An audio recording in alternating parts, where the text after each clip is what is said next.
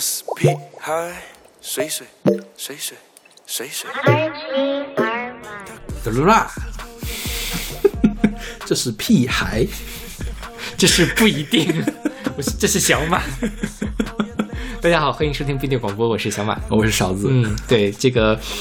嗯，这一期我们继续给大家来放送马勺音乐榜二零二零华语音乐的年终榜的前十一名的作品。我们先解释一下刚才“滋啦啦”是什么东西吧。对，这就是就是一会儿一会儿我们要介绍这个人他的一个那个叫什么呀？声音签名。对对对，嗯嗯对，就是呃，然后这一期是我们先放送前十一嘛，然后在开始节目之前，如果大家感兴趣的话，可以通过我们的微信公众号找到我们整个的完整的前五十名的榜单。嗯然后我们微信公众号叫做必定 FM。嗯。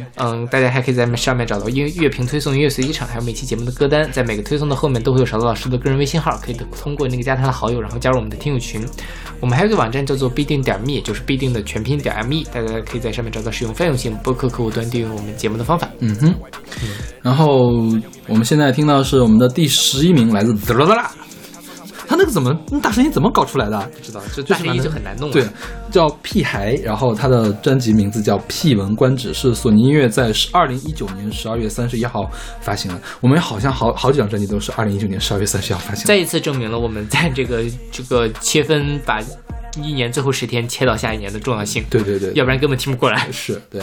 然后我在四百三十一张专辑里面排了第二十二，小马在二百四十六张专辑里面排了第十三。那当年的听众选择榜选的就是我们现在听到这首歌，是来是屁孩跟水水一块合唱的。他哭泣的时候，眼泪总是 Prada Prada 的调。对，然后当时是三百六十六张专辑里啊，三百六十六首歌里面排了第一百三十六。哇，我觉得这首歌排名好低啊！我原以为听众朋友们会很喜欢它，可能是太早了，这应该是我放的第一首歌。哦，那可能是对。那如果现在放的话，我觉得，因为这首歌太有趣了。OK，这就是我们上一期提到的真正的喜剧专辑。是对哦，我们好像隔两年就会有一张喜剧专辑入榜，是不是？是的，对啊，这这这张专辑整体上让你听了都非常的开心。对对对对，嗯。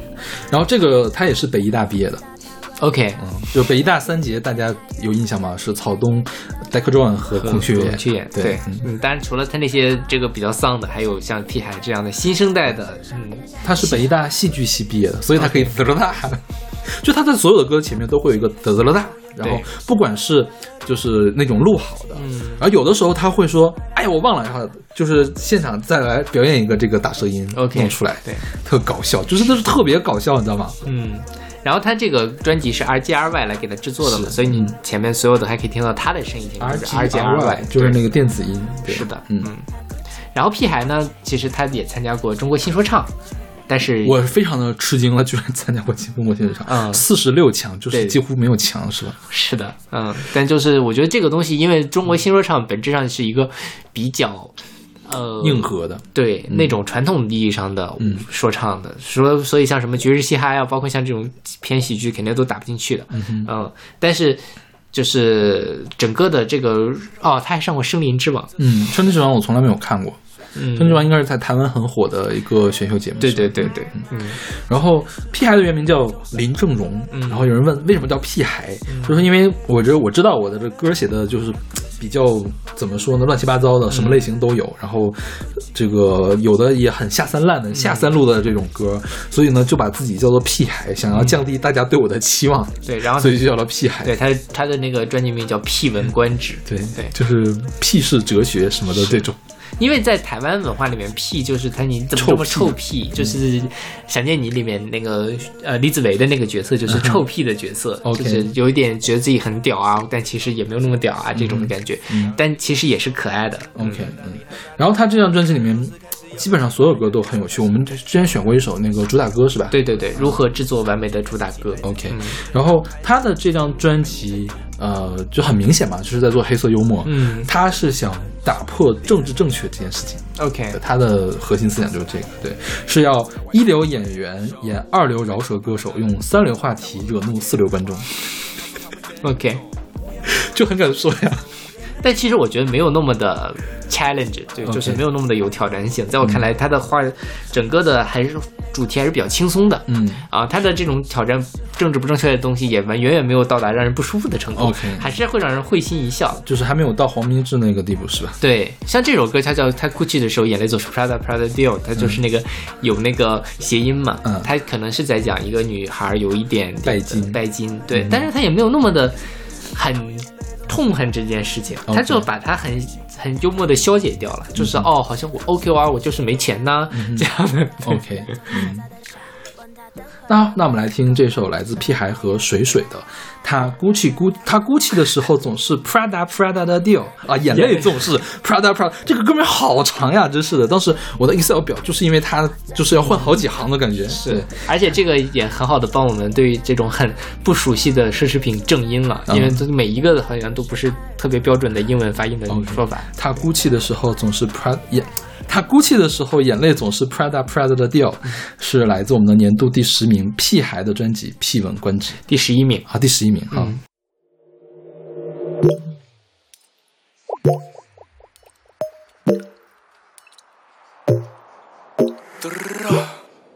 这是屁孩，水水水水水水。他哭泣的时候，眼泪总是啪嗒啪嗒的流。他哭泣的时候，眼泪总是啪嗒啪嗒的流。他哭泣的时候，眼泪总是啪嗒啪嗒的流。他哭泣，他哭泣，他哭泣，哭泣，哭泣，哭泣，哭泣的时候，眼泪总是啪嗒啪嗒的流。他哭泣的时候，眼泪总是啪嗒啪嗒的流。他哭泣的时候，眼泪总是啪嗒啪嗒的流。他哭泣，他哭泣，他哭泣，哭泣，哭泣，眼泪。咕噜咕噜噜地喝着酒，他看着他友谊消失这么久，决定上前，决定下了手。这套路他经手，他轻松当个英雄，不惊恐。但当你还啪嗒啪嗒的说这故事，开始有个奇怪的感觉上他心头，他无法形容，明明不是新手，却开始期待自己买了个女孩能听懂爱情在叮咚。第一周看电影，第二周喝酒不乱性，第三周聊到天明，问他心他觉得你还是那甜蜜。外面有很多人凶，想用名牌得到他的恩宠，但我花钱还花心，他说他会珍重。不要把我 friend zone，眼泪不停流，给你 Gucci Prada 流，你为何不停留？他哭泣的时候，眼泪总是啪嗒啪嗒的流。他哭泣的时候，眼泪总是啪嗒啪嗒的流。他哭泣的时候，眼泪总是啪嗒啪嗒的流。他哭泣，哭泣，他哭泣，哭泣，哭泣，哭泣，哭泣的时候，眼泪总是啪嗒啪嗒的流。他哭泣的时候，眼泪总是啪嗒啪嗒的流。他哭泣的时候，眼泪总是啪嗒啪嗒的流。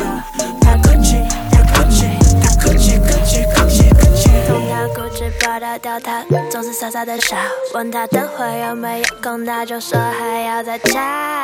约会要看他的心情，只能够看爱情电影，不太常打电话给你，只为了抱怨他闺蜜。他跟你说这只是酒后的乱胡说，他跟你说永远都不能离开我，你是最特别的一个，绝不是他人生过客。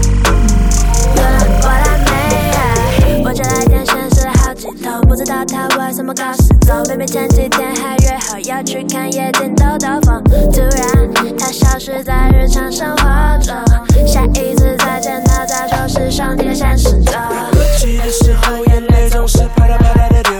他哭泣的时候，眼泪总是啪嗒啪嗒的掉。他哭泣的时候，眼泪总是啪嗒啪嗒的掉。他哭泣，他哭泣，他哭泣，哭泣，哭泣，哭泣，哭泣的时候，眼泪总是啪嗒啪嗒的流。他哭泣的时候，眼泪总是啪嗒啪嗒的流。他哭泣的时候，眼泪总是啪嗒啪嗒的流。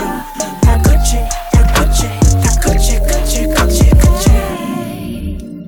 哦，好了，哎，拜拜。呃，啊，算了算了算了，随便了。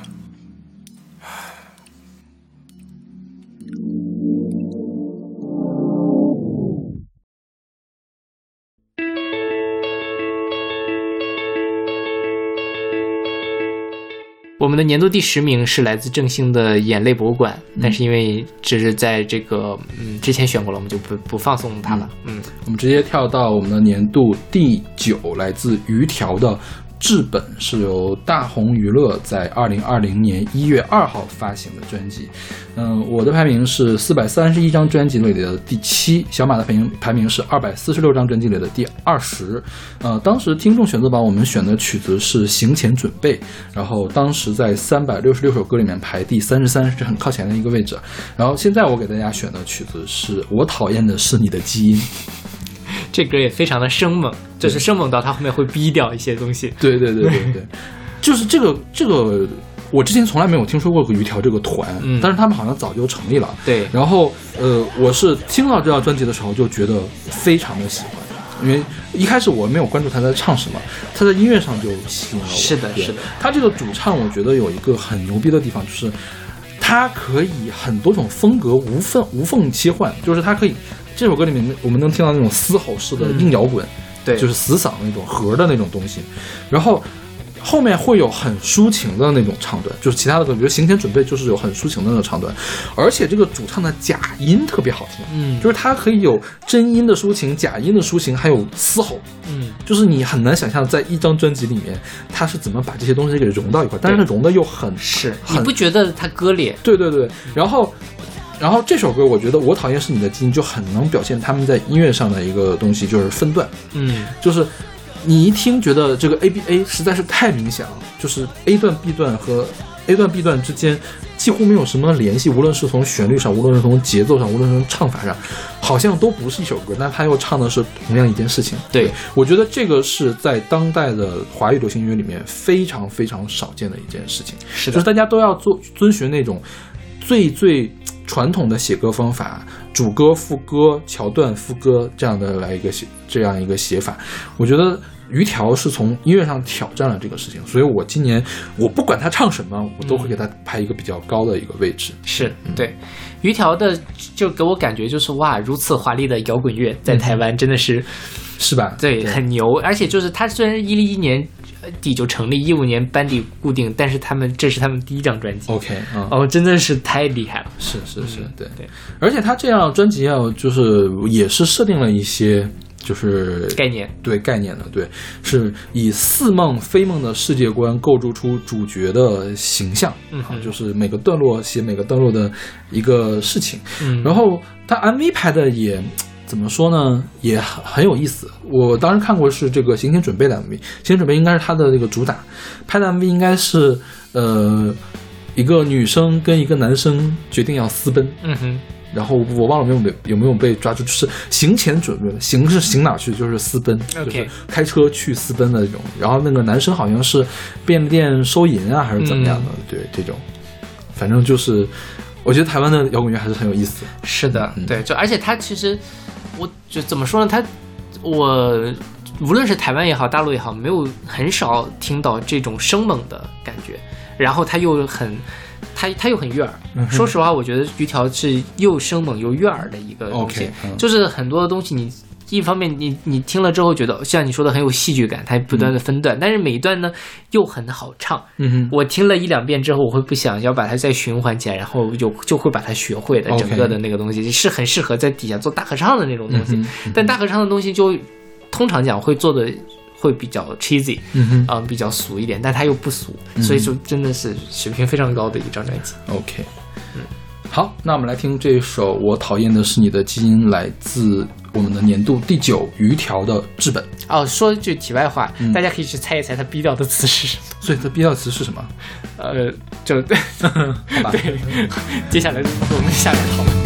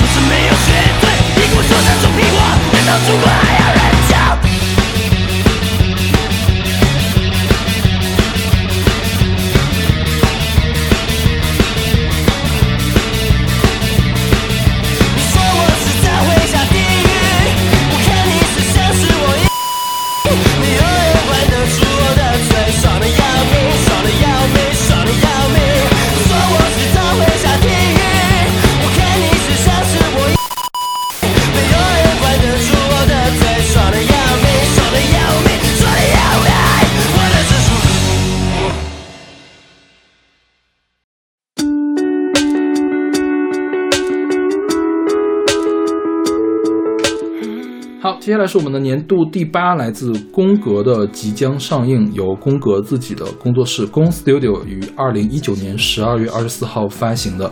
我的排名是四百三十一张专辑里的第十五，小马的排名是二百六十四张专辑里面的第十。然后当时听众选择榜的选曲是《坏孩子的天空》，三百六十六首歌里面排名第四十三。我们现在的选曲是《等我撒完野就陪你走》。对。这个是我非常非常非常非常喜欢的一张专辑，嗯，然后像你选的那个《坏孩子天空》，我也很喜欢，嗯哼，但是我自己觉得，宫格在我这儿还是一个比较，呃，就怎么说呢？他最最打动我的是他有一点点的小。小暧昧的那种感觉的东西，所以像等我三万月陪你走这就是情歌嘛，嗯，那其实是更能够唱到我的审美点上了，所以我最后选了这首。因为是这样，因为是小马排名比我靠前，所以我们是谁靠前谁选歌，对对对，最后小马选的这首歌，对。是。宫格其实他，你这应该是他的第三张全张专辑了。嗯，哎，他前两张有是我们前二十第一张没听，当时第一张宫的那个没排，第二张是叫什么？是第二张好像也回响集还是什么？不是回响，反正就是三个字的一个东西。哦，是我不喜欢是吧？嗯，好像是。当时我不喜欢，对对。然后这一张呢，我觉得就是一步一步实现了飞跃。我在准备节目的时候，我回去了听了前两张专辑。前两张专辑现在当然一方面因为我自己审美的变化，我会也依然也喜欢。嗯。但是我觉得它是在一步一步变好的，嗯就是变得更加成熟、更加完备的，能够把他自己的那些技巧和他想表达的东西传达出来。是。嗯，这个东西是很。就是你能够眼睁睁的看着宫格成长起来了，这个就也让人非常的开心。嗯，对。然后还是电影的一个事情，宫格他们他也是想做一个，这是一场永远不会上映的电影，这是一场你听到的电影。对他也是在玩电影。说说个题外话，今年还有一个专辑进了我们前五，是丁世光的实况电影。OK，对，他就是也想这么一个概念。对，因为我觉得这可能是一个比较讨巧的一个概念，就是因为。我是电影嘛，反正电影可以囊囊括的东西很多。即便这首歌好像跟我的主题并没有那么贴切，嗯，这是电影的一个旁枝细节，对对，可以解释进去这样的感觉，是是？对，是的，对。但是就同样是做概念宫格这个东西，它无论是从整体上讲，还是每一首歌来讲，它的完成度都是很高的，嗯，所以它是排了一个非常高的名次，嗯哼。然后，嗯，我。说几个宫格的歌吧，这里面就是一个是我当时选的那个《坏孩子的天空》，嗯，《坏孩子的天空》是当时我一下子就喜欢上的歌。他用了一个特别工业的编曲，就是你觉得是工厂的机器在轰鸣的这样一个情况。呃，《坏孩子天空》，我第一下子想到的是《大象席地而坐》，嗯，《大象席地而坐》的主题曲就是花轮的《坏孩子的天空》。对，我觉得他这个歌词说的好像也是类似的一个故事。对，就是小镇青小镇。不良青年的这个反叛，对故事，对对是对。然后，呃，这首歌大家可以去听一下它的编曲，我觉得就是现在很适合去给流行偶像去用的一个东西。就是流行音乐很很愿意用的一种编曲的一种模式，嗯，值得一提的是那个叫什么呀？屋顶着火，嗯，就是宫格写的，对，这是宫格给宋茜写的，宋茜啊，宋茜是吗？他叫宋茜是吗？那个字儿，那个字是多音字，大家要读茜是吧？对，就给宋茜写的。但是说实话，我觉得宋茜没有唱出来那。宋茜唱的软绵绵的，对，就没有没有唱出来那首歌。就是宫格自己在自己演唱会上好像唱过那首歌，你去听一下就完全不一样。嗯，我觉得就是宫格是一个。可以把偶像歌曲，就是现在的套路的偶像歌曲，唱成教科书的一个歌手。是的，就是偶像们，你们可以去跟宫格来学一下怎么唱歌。对，就演绎成这个样子，你们就是满分了。我觉得是对吧？对。然后再有一首歌，我印象很深的叫这个《夕阳日落》。嗯，《夕阳日落》它也是一个反流行化的结构，它整首歌是二段式，前面一段用的是弦乐来。编曲，然后它的节奏是强劲而有力的，因为夕阳还在，夕阳在海边还留着，在天边还留着，是一片黄色的那个天空，所以是给热烈的那种感觉，刺眼的这种感觉。然后中间突然一下戛然而止，就换到了钢琴的这种滴答滴答的那种声音，刚好它歌词里面说有路灯一盏一盏的亮，你就感觉这个钢琴滴答一声，路灯吧嗒亮了一盏，钢琴滴答一声。那个这样亮了一盏，就他描述的就是太阳这样落下来了，天上是星星，所以是钢琴，嗯，太阳光很强，所以是弦乐，嗯，我觉得就是他可以用编曲来表现这个日落前后的这样一个景色，我觉得宫格在音乐这个角度的话，他是很有很有想法的，是的，对对对对对。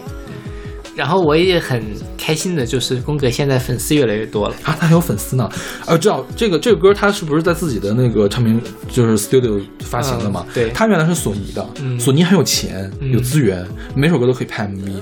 我这个他这个专辑是二零一九年十二月二十四号发行的，我听的时候起码三月份四月份了。嗯一首 MV 没拍，嗯，最近好像有了，嗯，就是你想的三个月都没有拍 MV。是，一般现在唱片音乐是怎么发呢？就是先做单曲，做三首单曲，发三个 MV，嗯，发唱片。对，他是直接把唱片弄出来，嗯、过三个月没发一张 MV，就是就是很惨啊。是，他就是水平这么高，就但是没有钱去发 MV，就只能把所有的钱都拿来做音乐了。是是是的。然后宫格，我刚才说粉丝嘛，就你大家去看网易音乐下面，大家就就会有很多宫格女粉特别的多，因为长得好看。是，而且就像我说的，宫格其实他我个人比较打动，就是他那种很有才华，但又有点暧昧，有一点点小坏的那样的那种，很很很很招人喜欢的那种气质。嗯、然后他女粉就非常喜欢他，然后会发表一些比较 有趣的。他对于表达对宫格的音乐的喜欢的成分，嗯，就是有点离谱，我就大概可以，大概就原地排卵这种吧。OK，好吧，这就会全警告，告诉你，比这个更夸张一些。但我自己是觉得，我一方面我我很喜，我很开心宫格有这么多粉丝了，嗯哼，然后我觉得他是很值得有这么多粉丝。另外一方面就是，我觉得他这些粉丝们也很好的表达了出来宫格对对于他的那个魅力的点，他就是那种让人会产生一点点的呃幻想的一个角色，无论是他的声音，还有他的那个编曲，又有才华，又有那种温度的。然后，但是他好像又不会乖乖的属于你的那样的一个气质。我我倒是希望呀，就原地排卵的粉丝还是少一点比较好。就是你可以有很多粉丝，孙燕姿也有很多粉丝。嗯、孙燕姿的粉丝会会排什么东西吗？也不会吧？不不，这原地排卵这是我说的，OK 没没有这么说。一会儿私底下告诉你 他说的是什么东西。对他没有那么夸张，就我觉得是很 purely 的表达对宫格的喜欢，还是比较理智的粉丝。OK，好吧。然后 By the way，我其实觉得呃丁世光。那张专辑也还不错，我应该也没有给特别低的排分，没有，但进了前五十，对，都对进了前五第四十八，但好像没有这个好，没有这个好，对吧？但是如果大家对这种比较吃吃宫格这一套的话，也可以去尝一尝丁世光。我觉得他们俩其实有一点点气质相近了，嗯嗯嗯，对。那好，那我们来听这首宫格的《等我三完野就陪你走》，选自我们的年度第八名，即将上映。在这里道一声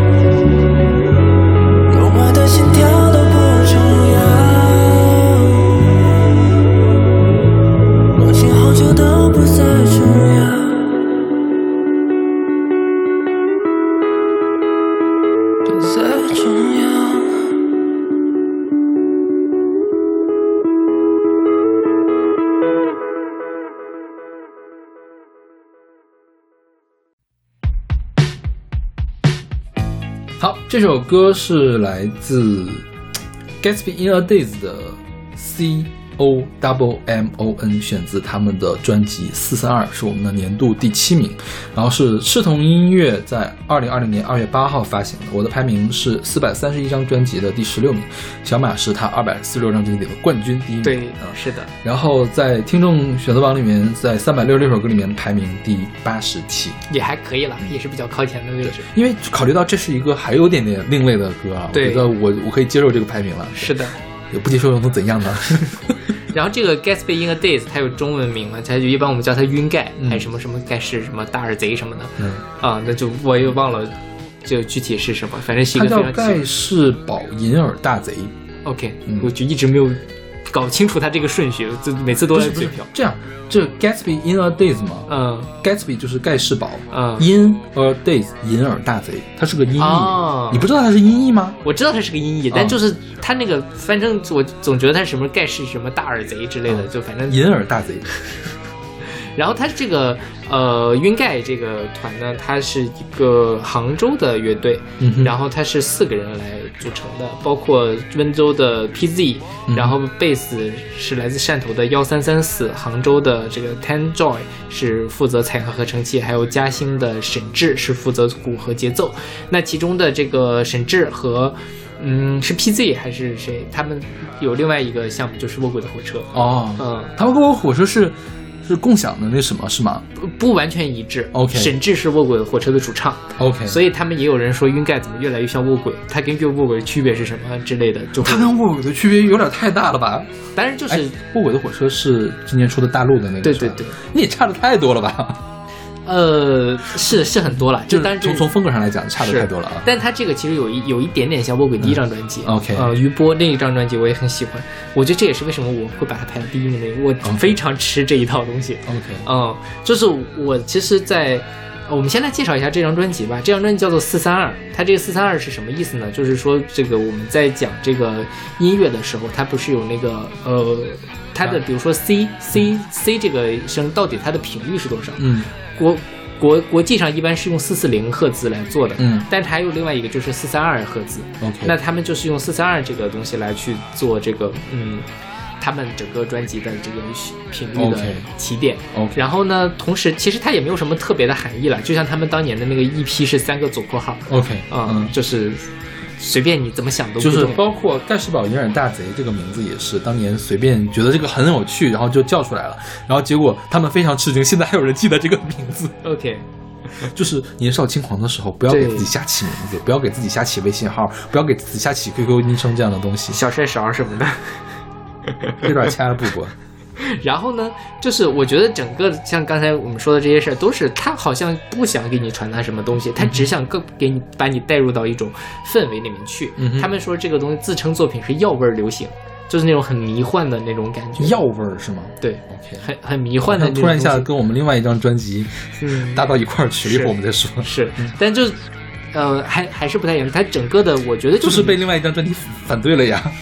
就是就是一个迷幻的一个东西嘛，对吧？我觉得就是这样的一个呃音乐。嗯然后对我来说，这是就是我今年说实话听了很多专辑，嗯哼除了。当然，如果你要说自然年龄，万青那张肯定是我最喜欢的。嗯但是放到下一年之后，除了万青之外，你让我去选一个我最喜欢，我觉得质量也好，我自己喜欢的专辑，可能就是这个。嗯哼，因为有些专辑，比如说贾亚条的专辑，我们后面会提到是不够喜欢是吧？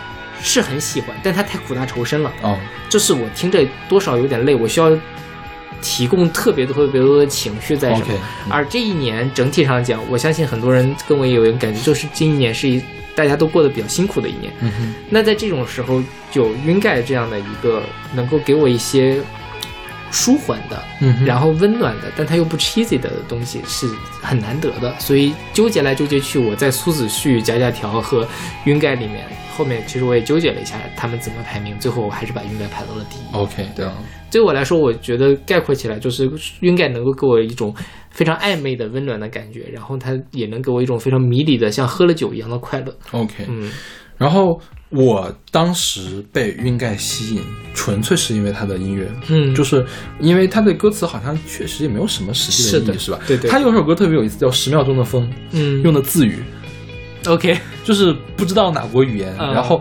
最吊诡的是，他们给了官方的中文翻译。这样吗？就是也不是翻译了，嗯就是告诉大家我我想表达什么一个东西。OK，嗯每句词下面还有一个翻译，然后下面的评论就就他妈离谱，他妈翻译过来的。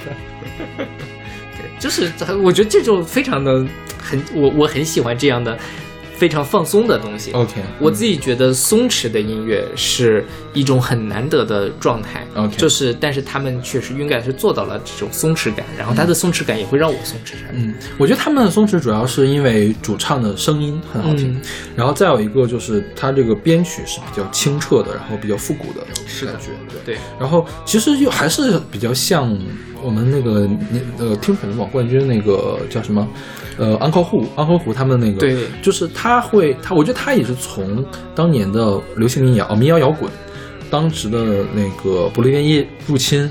一脉相承下来的这些东西，就是把比较轻的那些东西给传承下来了。然后当时他有一些电子方面的这种进演不演进吧，嗯它比这个安河湖肯定是要往前进了二十年的那种，就是安河湖是故意要做八十年代六十年代的东西，对它它的还是现代的东西，但是你归结到底，你觉得很舒服的东西是什么呢？是当年最开始的民谣摇滚，当年最开始的不列颠入侵的那些东西。嗯哼，对，嗯。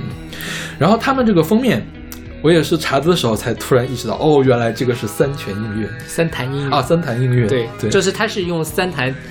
就是三潭音乐是西湖一景嘛，嗯然后它是那个两个两个小小庙一样的小小小塔一样的东西，嗯是眼睛，还有另外是个鼻鼻子下面有个嘴，我一开始就以为是个人，我也以为我就没有没有看出来他是西湖，对嗯，这是真的是，这好像也是他们自己画。的，对他们找人画的，就哦一三三四画的。对，是他们就是那个贝斯来做的，好像他本身就是个设计师，，OK，嗯，对，嗯，然后就借着他我再说一下，就是卧轨卧轨的火车那张大陆，其实也是我很喜欢的，今年也进了我们前五十，嗯，但是没有特别靠前的位置。他就听着比较累是吧？是是的，对、我其实更喜欢卧轨第一张专辑，就那个叫余波嘛，嗯它的就是有一点丧丧的，然后但他又没有那么苦大仇深的东西。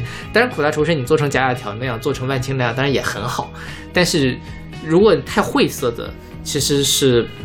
没有办法让我特别的能够投入进去，所以我依然很喜欢卧轨，我依然觉得是一个很好的专辑，但是就不会把它排到特别特别高的。OK 它应该还是在我前十了。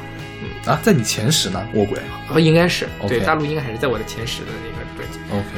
OK，那我们来听这首 C O W M O，就是 Common 嘛，对是吧？对，是来自我们的年度第七 Gatsby in a Days 的四三二。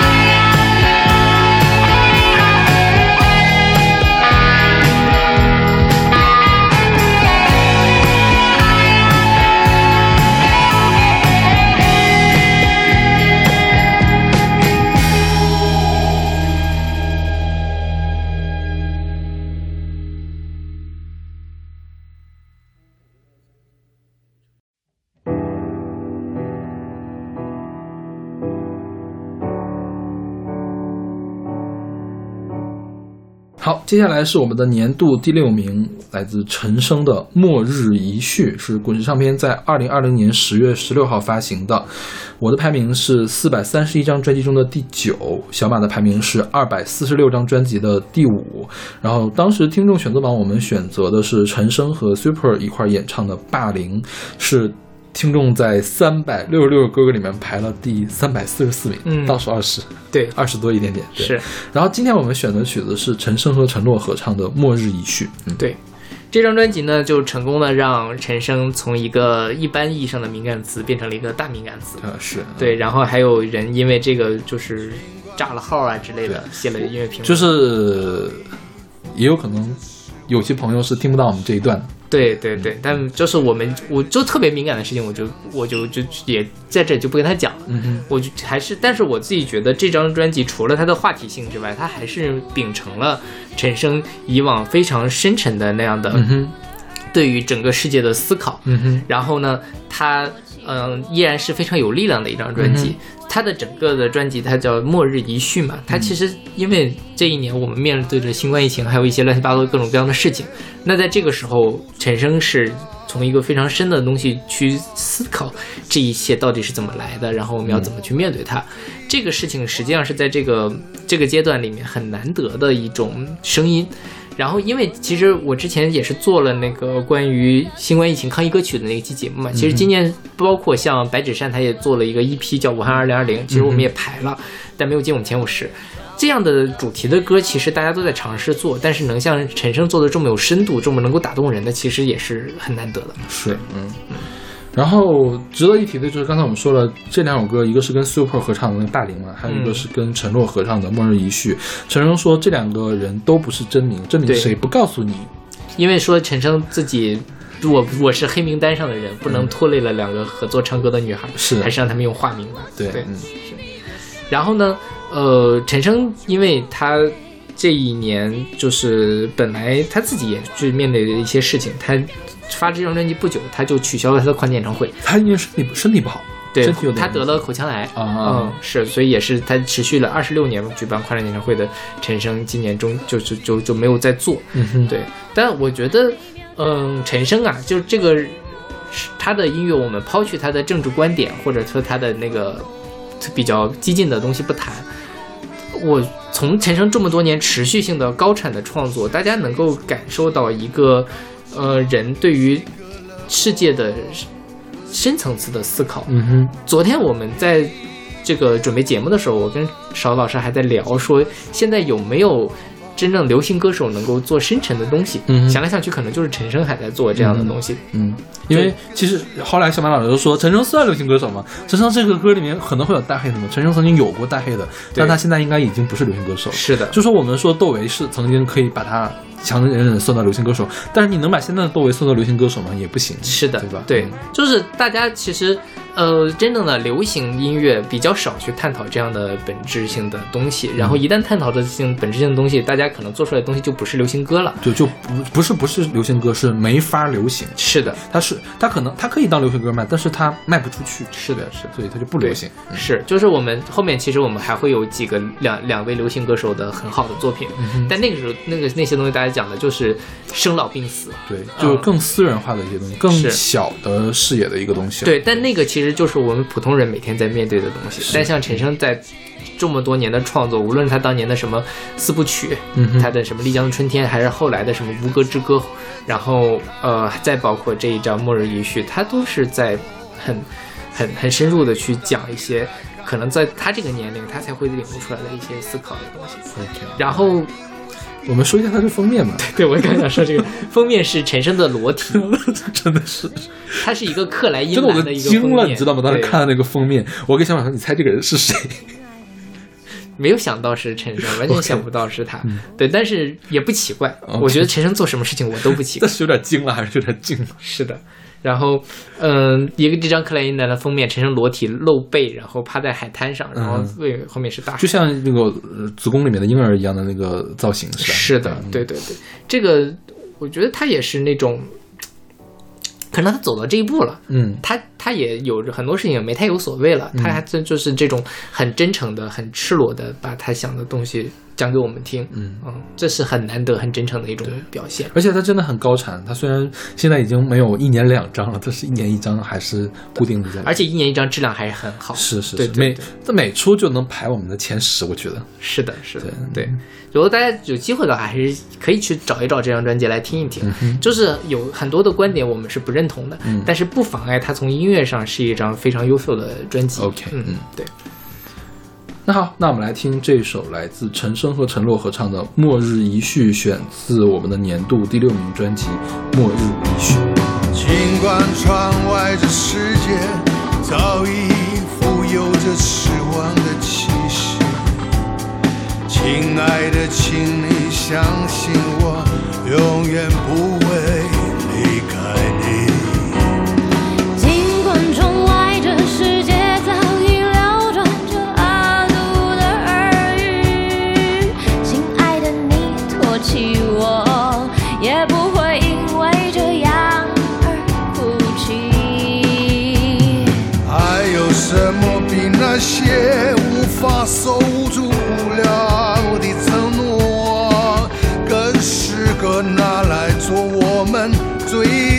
华丽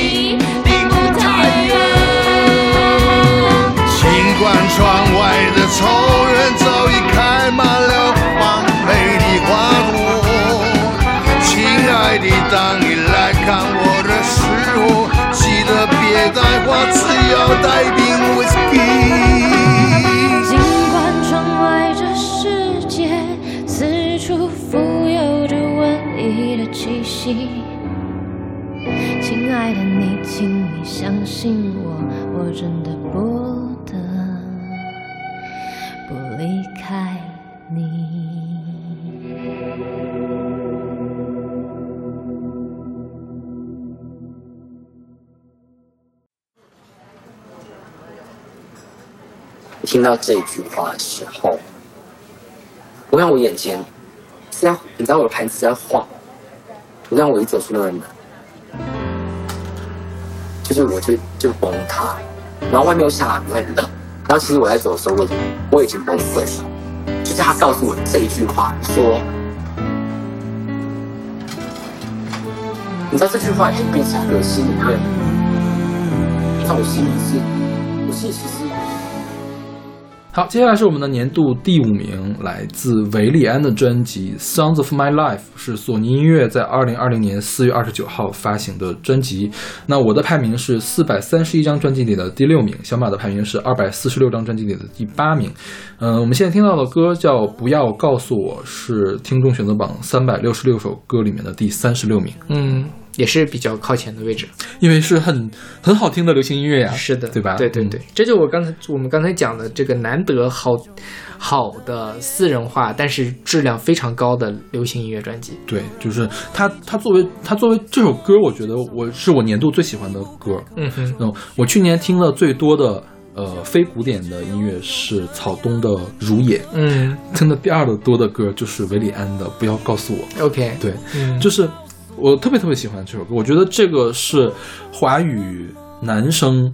这个成人流行音乐，我喜欢的那种嗯旋律比较好的成人流行乐里面的顶尖作品。OK，虽然我回去倒回去听林宥嘉的专辑，可能林宥嘉十年前的专辑，一张专辑里面可能出好几首，嗯，但是现在真的没有。对对现在你你你一整年，你说我你要我给你推荐一首华成人流行乐的作品，我推推不出来，嗯我觉得可能也就这一首了，是的吧？对，对就是包括我们现在入了我们的这个专辑榜的呃前二十的成人流行作有成人流行作品的呃专辑，我都说不好说，直接推荐给你，你就听吧，这歌你肯定喜欢。但是这首歌，我觉得我是敢说，你你一定要听听，我很喜欢，我希望你也能喜欢的那种。而且你大概率会喜欢。对对对对对，嗯是。维利安其实他上一张专辑应该还是硬戳吧，嗯。也是好久之前的专辑了，四五年五年。然后那张专辑排那张专辑评价就很差，吧？对是是二维码那张是吧？是的，对对对。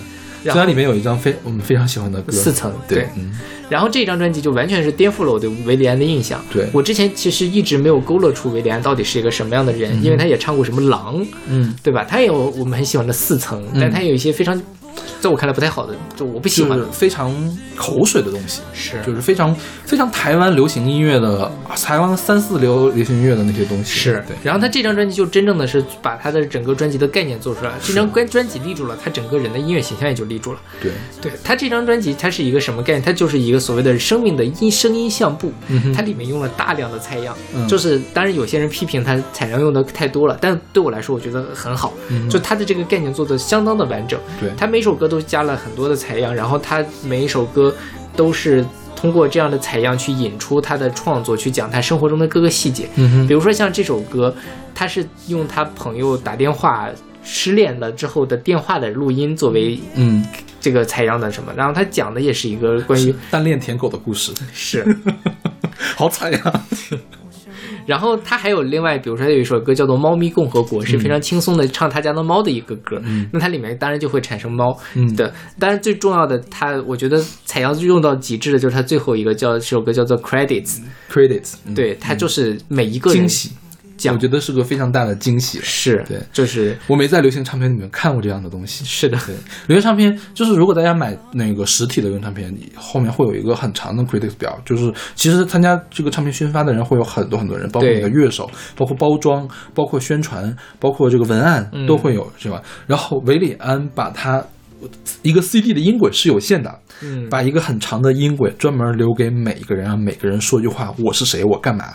对，做一个这个东西，我觉得这个是真的是绝无仅有的，而且我说实话，我觉得第一个人他做了，第二个人在做都是在学他，是的对吧？对对就第二个人我就不惊喜了，甚至有点讨厌，但是第一个人我觉得非常的惊喜，非常的喜欢，我觉得对这个维利安这个这个事儿是亮到亮到我了，相当于是对对对对对嗯是，然后他这个专辑的结构也非常的完整。嗯，专辑它是用一首歌给串起来的，就是它的最后一首歌。刚才那个是 Credit 嘛，前面那首歌叫 I Wrote a Song for You，嗯相当于他对整个专辑的一个总结。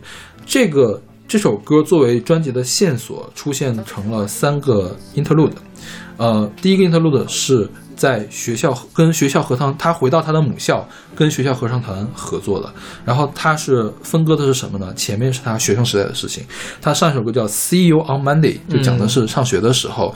周末的时候放假了，老师说 see you on，跟老师说 see you on Monday 那个快乐时光，然后再往后就是他《房客》，《房客》这首歌讲的是我离开了我的故乡，我的家，我我好像我本来我我本来这是我的家，但是我只有周末或者只有假期才能回来，我好像成为了这个房子的房客一样，就是也是一种离家思乡的这样一个感情嘛。然后就是说呢，猫咪混狗说单恋舔狗，然后后来呢就变成了，后来又插了一个 I wrote the song for you，这首这段是在山林里面录制的，就是当。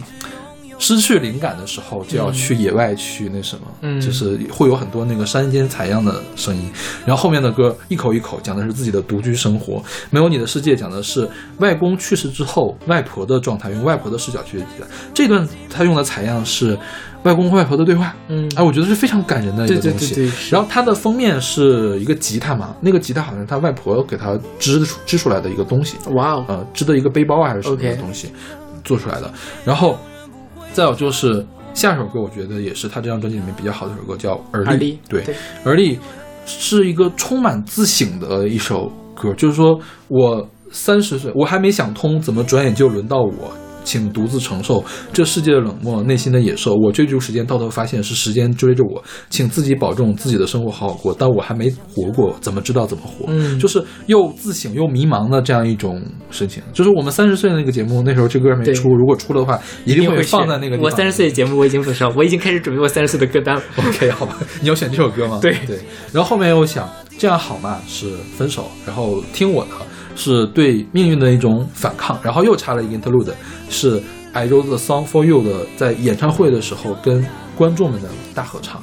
然后，呃，再往后是一首歌叫 Brand New，Brand New 是讲述他英国的留学，在英国生活的事。嗯他去英国去生活的一段时间，是促成他做这张专辑的一个呃契机吧，相当于是。对，因为之前我觉得他都是活在制作人阴影之下的。嗯制作人说现在市场上需要什么音乐，你就去做什么音乐，你不要管说这个专辑怎么怎么样，我来给你写文案。对对吧？然后他去英国之后，我觉得他应该是见了很多的音乐人，嗯或者是看了很多的演出，听了不同多的东西，觉得他反正他这么说的啊，反正我觉得生活可以过另外一个样子。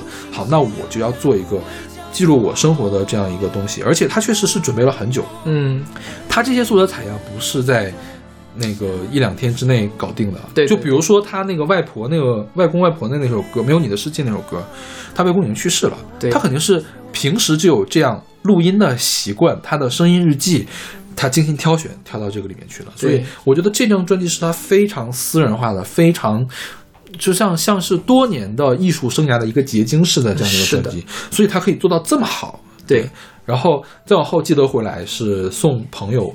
搭飞机走，这个嗯分别的一个情景。然后 I wrote a song for you，就是说我我最后写一首歌，我把上面的事情都总结一下。嗯我这首歌是送给这个这戴着耳机的你的这样的一个事情。对对然后是最后的 credit credit，就非常非常完整的一个叙事的这样一个流程，所以我是的特别喜欢这张专辑。对。对。就是可能从单曲质量上来讲，就是他可能打不过全盛时期的林宥嘉。嗯。但是我觉得从专辑概念上概念上。来讲，可能比林宥嘉当时的专辑都要好，对。都要好。是的嗯，嗯，因为而且就是能够把这个专概念做那么完整，然后嗯就是很少我能在华语乐坛里面听到概念这么完整、完成度这么高的专辑。对对对对，很多时候大家有概念，但是他总会有一点旁逸斜出的东西。你就像王菲的《预言》，嗯，它也就是只有前前五首歌是吧？后面的就怎么也塞不进去了。对对对，嗯但他就是也用了一个很巧妙的方法，用采样的方式把整个的《Songs of My Life》给弄出来了。对对对，当然可能也是有点讨巧，是吧？但是就他是第一个把这件事做出来的人所以这也很什么。然后说到维里安，就是他维里安自己在做播客，他叫维鸟和你聊聊天。嗯，但因为他叫 Birdway，他的英文对名对，嗯是，然后就谐音叫就叫维鸟嘛，大家可以在那个呃 Podcast 上上，然后那个呃 Spotify 上都是能听到的。其其他播客平台我倒没有找，它里面其实也讲了他整个创作的历程，包括他在英国读书啊什么的。OK 呃，他还去访谈了吴青峰，啊哈那期非常的搞笑，吴青峰一直在不停的调戏维里安，，OK 好吧，维里安看起来就是很老实的那个样子，是的，就就非常好，就是我这个让我真对维里安路转粉。是是是，对。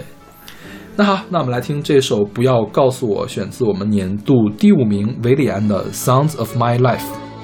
怎么我总是躲不过这场雨？你一句就把我送进了雨季。这条路我只想一直走下去，没尽头也是种永恒的约定。就让我一直走，一直错，一直走，只要你不开口，就不需要回头，就能一直拥有这样的你和我。所以你不用告诉我，他算什么？这场梦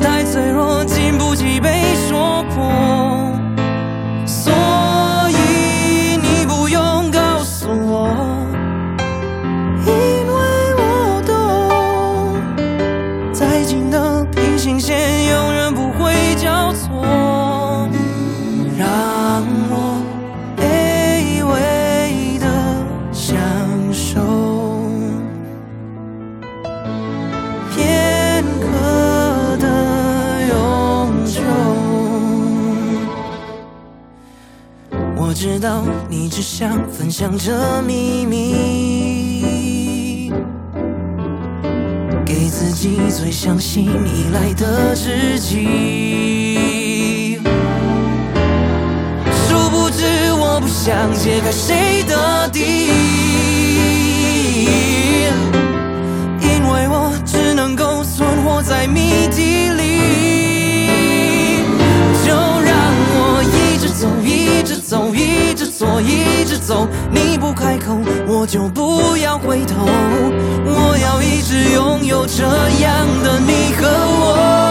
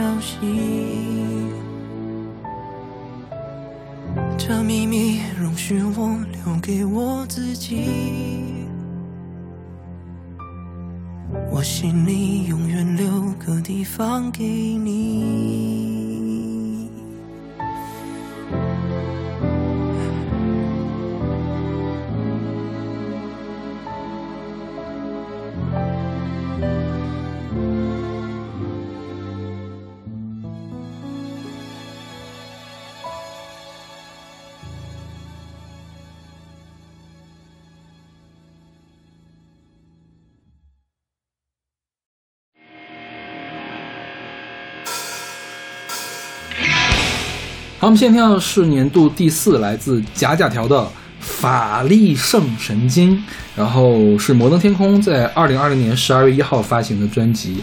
我呢在四百三十张专辑里面排了第十，小马的排名是二百四十六张专辑的第三，他的年度季军。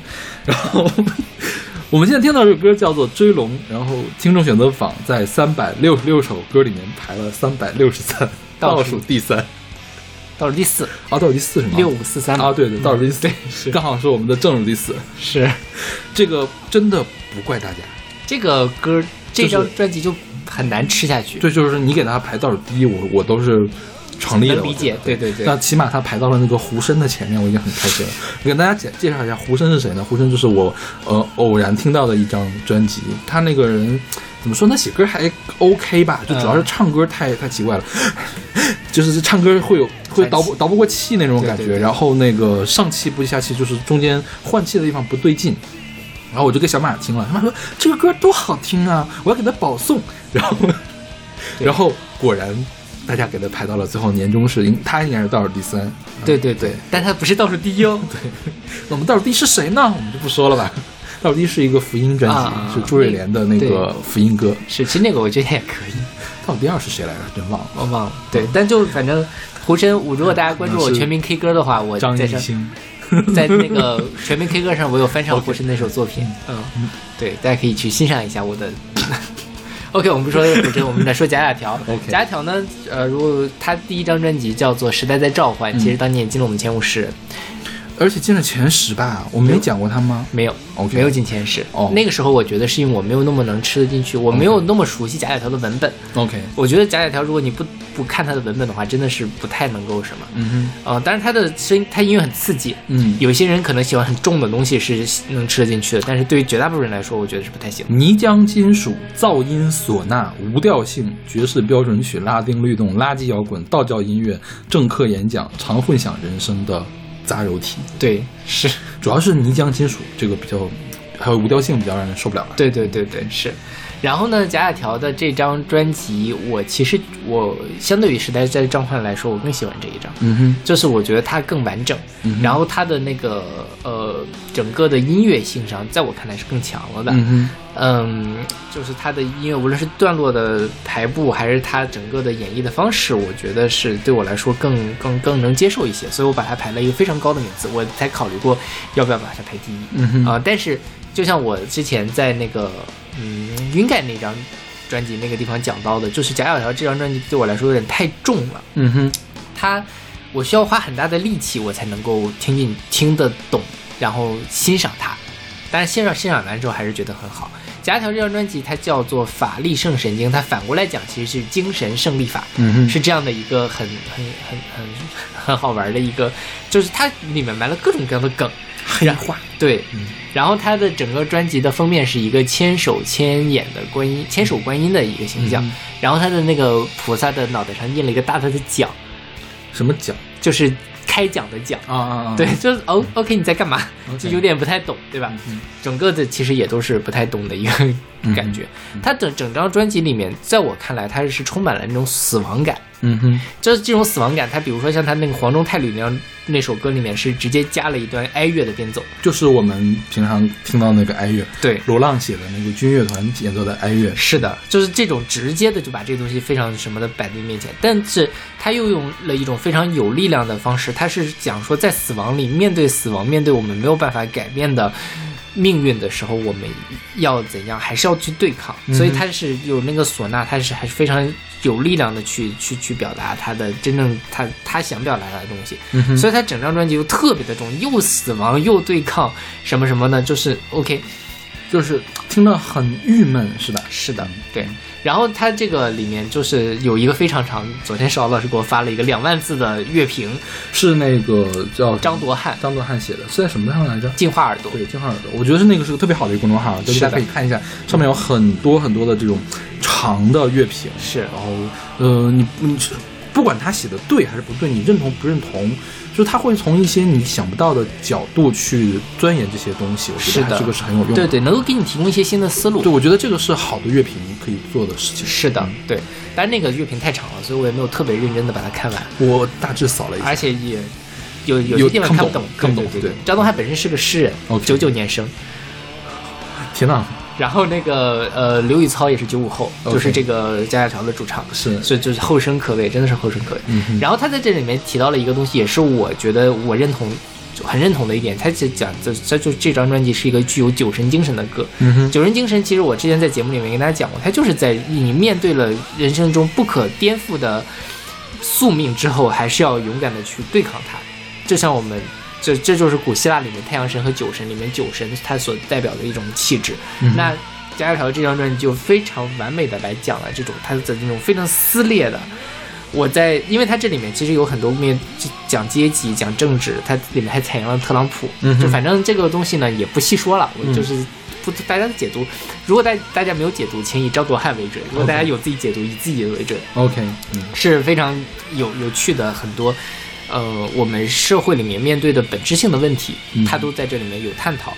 但是它整个的东西不是说我面对它之后，我看到这些问题我就绝望了，而是看到这些问题之后，我要用更猛烈的方式去对抗它，即便我相信我的对抗一定不会成功。，OK，嗯这是贾贾条在这张专辑里面给我特别大精神性上的刺激，是嗯我在这个层面上得到了非常大的享受。嗯对因为我本身就不是那种鸽子派的嗯欣赏者，然后对于贾贾条这种故意不把声音唱清楚，故意把词儿写的不是普通汉语、现代汉语的这种音乐人来说，我一开始的时候是完全不知道他在干嘛的。嗯，对，就只能从音乐给我最原始的冲击来体验它这个东西。它也是一个，就是跟那个教科一样，嗯教科一样。我知道它是一幅毕加索的画，我也知道它好，但我不知道它好在哪儿。嗯但是它震撼到了我，所以我把它排到了这个位置。是对，是的，嗯，如果而且其中它比教科更加震撼的一点，它用了一种更震撼的乐器，就是唢呐。是的对，我觉得唢呐是夹角条，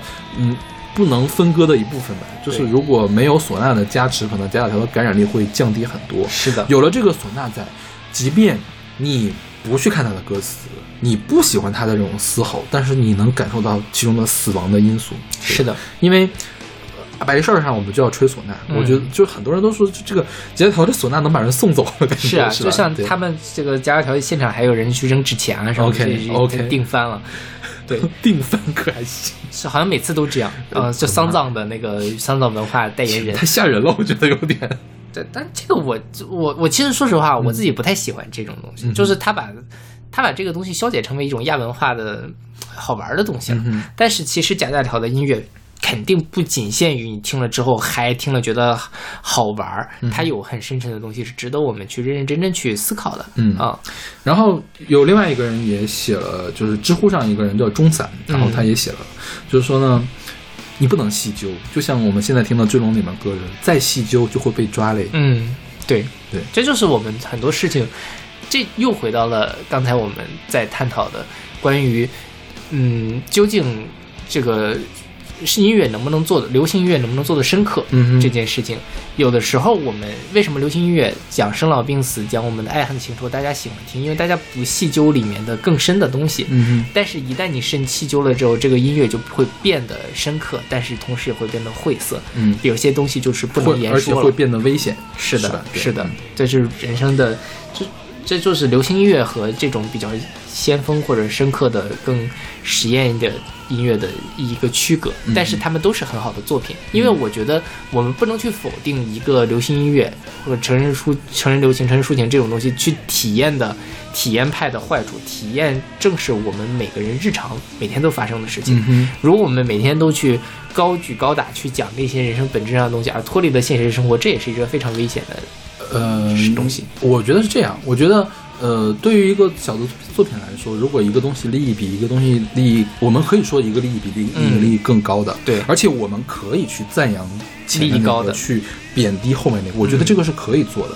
你说把大的把个人体验和大的时代的这种悲悯，可不可以完美的结合在一起呢？可以呀、有人、嗯有的是人做到这样的事情，比如说《红楼梦》，对《红楼梦》就做到了这一点，但你总不能说《红楼梦》如，但如果《红楼梦》只是一个讲述情情爱爱的故事，我们就不会以现在的这样一个力度去赞扬它。对对，所以我觉得是这样。呃，大家的喜好都是没有错的，但是，呃，喜好和美是两种事情。是有的东西总是比别的东西更加美的。对对对是对，但是而但是反过来又讲，我觉得我们作为一个普通人，我们当然要去追求美，但是不追求到美这个事儿也没什么，是也没什么。而且就是每每每个人的美也未必是，就是你有有大美，但是也有精巧的美。嗯经常我们会说。呃，前两天我去了趟故宫，嗯。大家就经常 diss 那个乾隆皇帝的审美低下的这嗯件事，确实审美不如他前面的人，但是你单独说那个东西还是有它很好、嗯。很精巧的可取之处的。嗯。就是我们还是说听音乐嘛，就是我们去找到和我们能够产生共鸣的东嗯。西，同时尽可能的去扩宽自己，去尝试一些你可能之前不太熟悉或者说有点觉得怪异的东西，嗯再一步一步去把你的审美变得更多元、更更更丰富，嗯这个我觉得就够了。其实我觉得我们网红现在有一个问题，就是嗯说会走两个极端，一个极端就是说认为每个人的美都是同一层次的，嗯呃，然后就是说你凭什么说你的美比我的美更好？就就消解了这样的就美的差异，对。对然后呢，另外一个极端就是说消解了那种不那么高级的美的意义。对对，认为其他的东西都是无用的，只有我这个美才是值得去尊尊享。我觉得这两个都是走了极端。是的我们还是取那个调和的方式对调和的方法来说，对对对取折中说。对是的，对对。然后，嗯，再有一个事儿就是可以在这儿提一下的，比如说为什么贾贾条的专辑可以写出来两万字长文，嗯维里安的专辑就写不出来两万字的长文呢？因为贾维里安把所有的事情都在他的歌词里面说清楚了，对，贾贾条故意没有说清楚。嗯对他，所以说贾贾条一直都以他的黑话著称。嗯就是我觉得这是可以衍生出一个学说了，你不觉得吗？就是他说了一堆黑话，大家去掰扯这个黑话到底想表达什么事情，对然后从中可以，其实掰扯的过程，看别人掰扯的过程，你又可以从中得到乐趣，从中得到收获。我觉得这个是贾贾条他比较厉害的地方。有很多人去说黑话的，但是嗯并不是所有语言不详的人都可以后面有这么自洽的一套东西出来。对对是，对。然后呃，为什么贾贾条非得要做这么做这件事情呢？就是呃，这个呃，就知乎上那个钟散，我觉得他说的有一段非常好，就是我们现在见到的是一个相对平稳又更加严格的时代，艺术家肯定是要发声的，不管以什么样的文本、什么样的发声，哪怕是满口黑话，哪怕没有多少人听见，嗯我觉得这个其实也是我们时代的无奈吧。对对吧是的对，这这也是艺术家在面对这种时代的坚持。就是一旦你去仔细去追究这两条的每一个你看起来很奇怪的符号的话，就背后就可能会让我们这个电台直接这一期就下架了，感觉、嗯是吧？是的，是的，对对。但是就我觉得也不一定每个人都要去像《红楼梦》搞索引一样去去去看他们歌词，看到一个一个词，就是我们我觉得你一边看他的。大概感受一下那个氛围，然后配上他的音乐，我觉得就够了。嗯他没有那么的，他的想表达的东西没有埋的那么深。嗯只要你稍微用心一下，就是能体会是是得到的。是是是，对。嗯，刚才你说的那个黄钟态度里面用了哀乐，还有另外一个采样是那个喜，嗯里面有一个唢呐的男低音，OK，嗯。嗯就是就是就是我把这个话一说出来，我觉得很多人就能体会到他想表达什么。是的，嗯，大家可以去仔细的去听一下，然后再真的是有必要去研读一下张铎汉的这个这两篇长文，是的，非常的好写的写的是很好，对是，对，嗯，就是而且我觉得读了他这个东西，你不光是知道了贾小条在讲什么，我觉得他其实给你了其他很多的，呃，起码对我来说是新鲜的知识。对就我从来没有去涉猎的一些领域，就哲学的领域，他比如文学的领域、历史的领域。是的它本质上是沿沿以贾小条这个为一个引呃子引子去讲一个更他包括像刘玉操，包括很多其他人去嗯对这个时代的思考。对对对对，你像它里面其实这个法力胜神经是神经胜利法的反过来说，嗯。然后宋江那首歌里面提到了干湿垃圾，然后切寡辣就是切格瓦拉，就是切格瓦拉，然后里面呢里面用了这个切挂了切瓜了，然后来表示什么事情，嗯，然后里面有个你好年轻又切，这个是毛主席见到切格瓦拉之后说的第一句话。就是里面有很多可以挖掘的东西，对但这个东西好像又不是那么显色的。就比如说我我你让我去读这个词，我是读不了这些东西的。你是需要有一些历史的知识的背景对才能知道这个事情的，所以是很有趣的一张专辑。对对对对，对，很值得挖掘的一个专辑。是的，嗯 OK，那我们来听这首《追龙》，来自我们年度第四名贾贾条《法力胜神经》。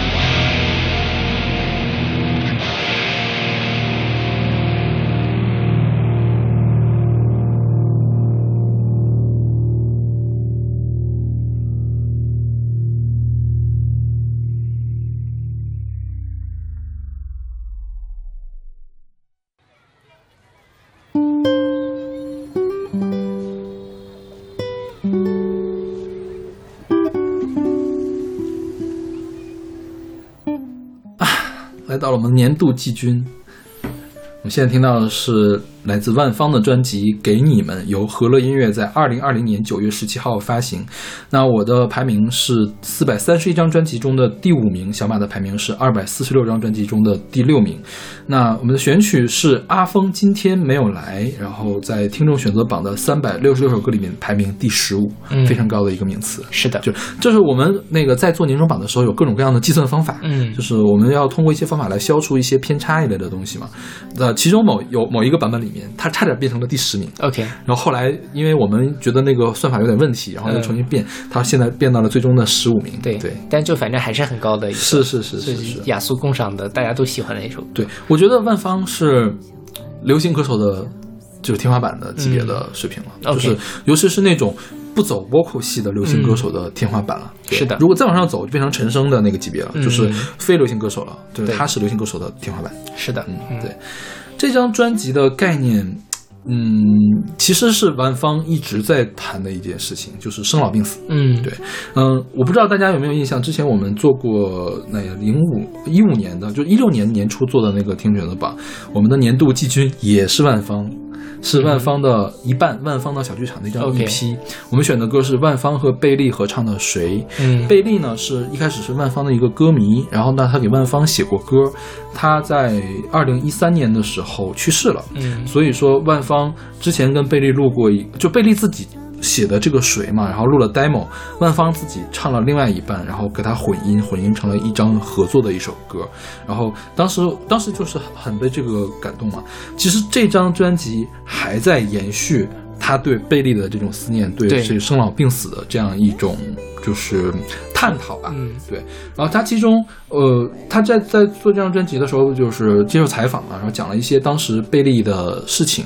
就二零一三年的时候，贝利呃病重了，万芳每天都去探望他，然后，当时就每天都会想怎么样继续活下去，然后呃，最后就是在贝利临终的那一天晚上。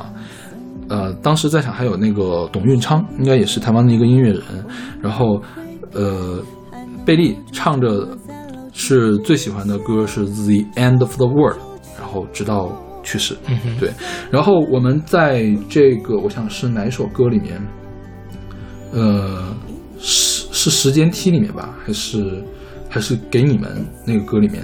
啊，就是给你们的第一句话就是说那天的话题是世界末日，伴着我们都喜欢的一首老歌，所以他讲的还是贝利的那个故事，嗯哼。就是他一直在探索这个生老病死生命的意义，生命怎么该怎么活这件事。对对对对对？对，所以就是因为我我最近其实也经历过类似的事情，就是一旦你有最亲密的人、最亲近的朋友或者亲人离世的这件事情，你听到万芳的这个专辑，你就会非常的感动，是的，就是太能打动你了，对对对吧？对。对吧？就是当时其实我不知道这个故事，嗯。我没有仔细的去听《给你们》这首歌，我听的是阿峰再也没有来，嗯。阿峰再也没有来，讲的是一件什么事情呢？就是说他，阿峰是谁？阿峰是我的同学，嗯。我们同学每年都会办这个同学会。同学会，然后呢，但是突然有一天，阿峰再也没有来，嗯。阿峰再也不会来，嗯。阿峰永远的离开了我们，对。那个之前最喜欢笑的男孩，嗯，对，就是嗯。万芳现在也是五十五十多岁吧，嗯。五十多岁，就到了这个年龄的话，就会碰到这样的离别。就是比如说年轻的时候是呃长辈们的离别，奶奶爷爷或者是父母的离别，到了四五十岁的时候，你就会经常收到消息，哦，我的哪个同学去世了，啊、再也见不到他了，然后你就可以想到。当年这个人是最爱笑的，当年这个人是最爱开玩笑、最最爱干嘛的这样一个故事，就是你你就非非常容易的产生共情，对。然后再加上我觉得万芳是那种叙事型的歌手，嗯。嗯，当然叙事型歌手我觉得顶点是刘若英了，嗯。但是万芳其实也是很会讲故事的一个人，她的她的嗓音里面背后有故事，是的，所以说经过万芳的嘴一说出来，阿峰再也没有来，哎呦，这个真的是，太虐了。对他就是就是阿峰没有来了，嗯。就是迟早有一天。我们身边会有阿峰，直到有一天我们会变成那个阿峰。对。对，你会就会思考这样的事情。是。对，所以我我特别特别喜欢万芳的这张专辑。嗯。对他一张整整张专辑都是以这样的一个基底来创作的。是，对对。然后这张专辑很也很有意思，就是说他他万芳自己本身不是一个创作歌手，嗯。然后他今这张专辑在制作的时候是找了他最早的第一张专辑还是哪张专辑的制作人一块儿来帮他做，包括还有黄韵玲来给他做，然后他收了很多其他的歌，我们来接着说吧，就是给你们是陈建奇来作曲的，对。然后时间梯是他的一个也是拍了 MV 的单曲，嗯。万芳自己作词，陈柔贞作曲，然后黄韵玲来制作，嗯。然后再往后是什么把什么将把你带走，嗯。王小苗作词，就是我们上一期提到的那个诗人，对。然后约翰怀准，约翰怀准是真怀准，，OK，张怀准来作曲的，张怀准是一个女性女女歌手，对，嗯然后这个后面我是你的谁是万芳自己词曲，李英红编曲，然后好风景找的一个作词人作词曲作家是叶树英，对。叶树英这个人其实我们之前聊过他，对挺神的一个人，是的，真是对，当年的八九十年代非常。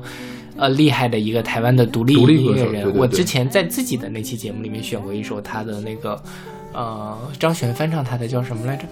那个那个，反正就是说，呃，假如什么酷我会快乐起来，世界会不会一样那个歌？OK 嗯。OK，、然后这叶舒英给他写的一个好风景，我觉得好风景这首歌也特别的好听，这好像是他叶舒英自己零六年写的歌，嗯，但是，一直都没有一直都没发。对，因为叶树淑英也是台湾乐坛沉，就是他沉寂了太长时间了。是，然后回家吧是法兰，就是法兰黛乐团对法兰黛乐团的那个法兰，嗯然后是那个那个冬天下我爱你。编曲是早川彻，早川彻是一个日本的一个、呃歌手，他们他是东京中央线呢贝斯手，东京中央线是一个台湾的一个器乐乐团，嗯然后呢也经常跟声翔乐队有合作，嗯。嗯，然后银色的鱼找来的编曲是王君宇，呃，王于君，嗯。王于君是一个台湾本土的一个乐手，应该也是拿过金曲奖。他有一个王君宇与时间乐队他去年发了一张专辑，就是有一点点晦涩的那种台湾本土专辑，嗯哼，所以他这张专辑的，就是背景。音乐方面的背景很强大，文学方面的背景，我觉得也也是对。找的这种比较诗性的这种音乐人来跟他合作的。你还漏了一首知更写的模样。啊。还有知更对写的，模样知更也是去年记住了我们的年终榜前五十的，嗯对，也是，就是他这里面有很多，比如说像知更还有法兰都是比较年轻的创作人，但这就是说他也没有说抱死在当初那个比较。呃资深的那些，他也是在吸纳新的东西，而且他在收割的时候说：“你们不要去照着我万芳的样子去写，嗯你就是说是来写你自己生命中比较沉痛的、比较重要的那种面对离别的很深的爱，陷入讨厌自己的苦，进入不同阶段对于老的恐惧，转大人的过程中自己扭曲变形，将要装入世界期待的价值观的容器里的自我痛恨和经历一切的这是他在说收歌的时候给这些音乐人写的话，那确实收出来的东西都是非常真诚真挚的。是，是是是，对，像这个阿峰今天没有来的作词叫黄婷，嗯。然后因为他他一直是万芳的粉丝 OK 所以他可以给万芳交首歌，他非常的开心，嗯。然后也是把自己翻箱底儿的东西给交出来了，是啊对，，这就真的是太太好的一首歌。是对。嗯，我觉得万芳就是。我们说过很多次这个话，万芳是陈绮贞、田馥甄将来努力的方向，对，对吧？是。就是我，其实我们挺期望田馥甄、陈绮贞将来变成万芳这种类型的，对，不是跟他一模一样，对。而是气质上是这样的，就是嗯，因为年轻的时候做一些矫情的事是可以的，嗯，当你老了之后，嗯，可能你不会那么矫情了，对那你你就不能再表演矫情。是的，但是，你要像刘若英那个样子，就一直都很很天真的那个样子，也也 OK 好。就是就是田馥甄和嗯陈绮贞，可能可能就是我对他们个人不是个人了，就是他们真正的想法还是不了解。嗯，就是也也没有给我们机会做这样的了解，就是还是觉得他们有一有一点表演的成分，是是吧？对，嗯，就音乐这东西还是真诚是打动人的。是是是，对，嗯。然后我们多说一下王小苗的这首，王小苗这首歌叫做《什么将把你带走》，因为王小苗是一个诗人，所以我觉得他这个诗写的词写的还是很好的。对，然后值得一提是王小苗去年的诗集叫这个《邪邪恶恶的的纯纯真》，它是真正的一本诗集，但是它配套发了一张专辑。嗯他请来房东的猫，请来徐佳莹，请来萧贺硕和洪佩瑜，给他演唱。然后另外呢，专辑外面还有一个单曲是吴青峰唱的《你的影子是我的海》。嗯，对，嗯、这个诗的水平我不好评价他在诗人中间是怎么样了，嗯但是在歌词里面是可以打一片的，那当然是吧？就是可以随便随便打一片的这种感觉。是的对，这个也进了我们前五十了，也进前五十对，是吧对大概四十多名的样子。嗯，就是《邪恶的纯真》里面有一首歌是徐佳莹的那个《妈妈教会我》，嗯是很非常真挚的一首歌，对对对就是真挚的。我我觉得我去年就特别容易被真挚的歌打动。你你你只要是嗯表里如一一些，嗯就可以，你只要别大喘气就可以了，就是别唱成大喘气那个样子，嗯就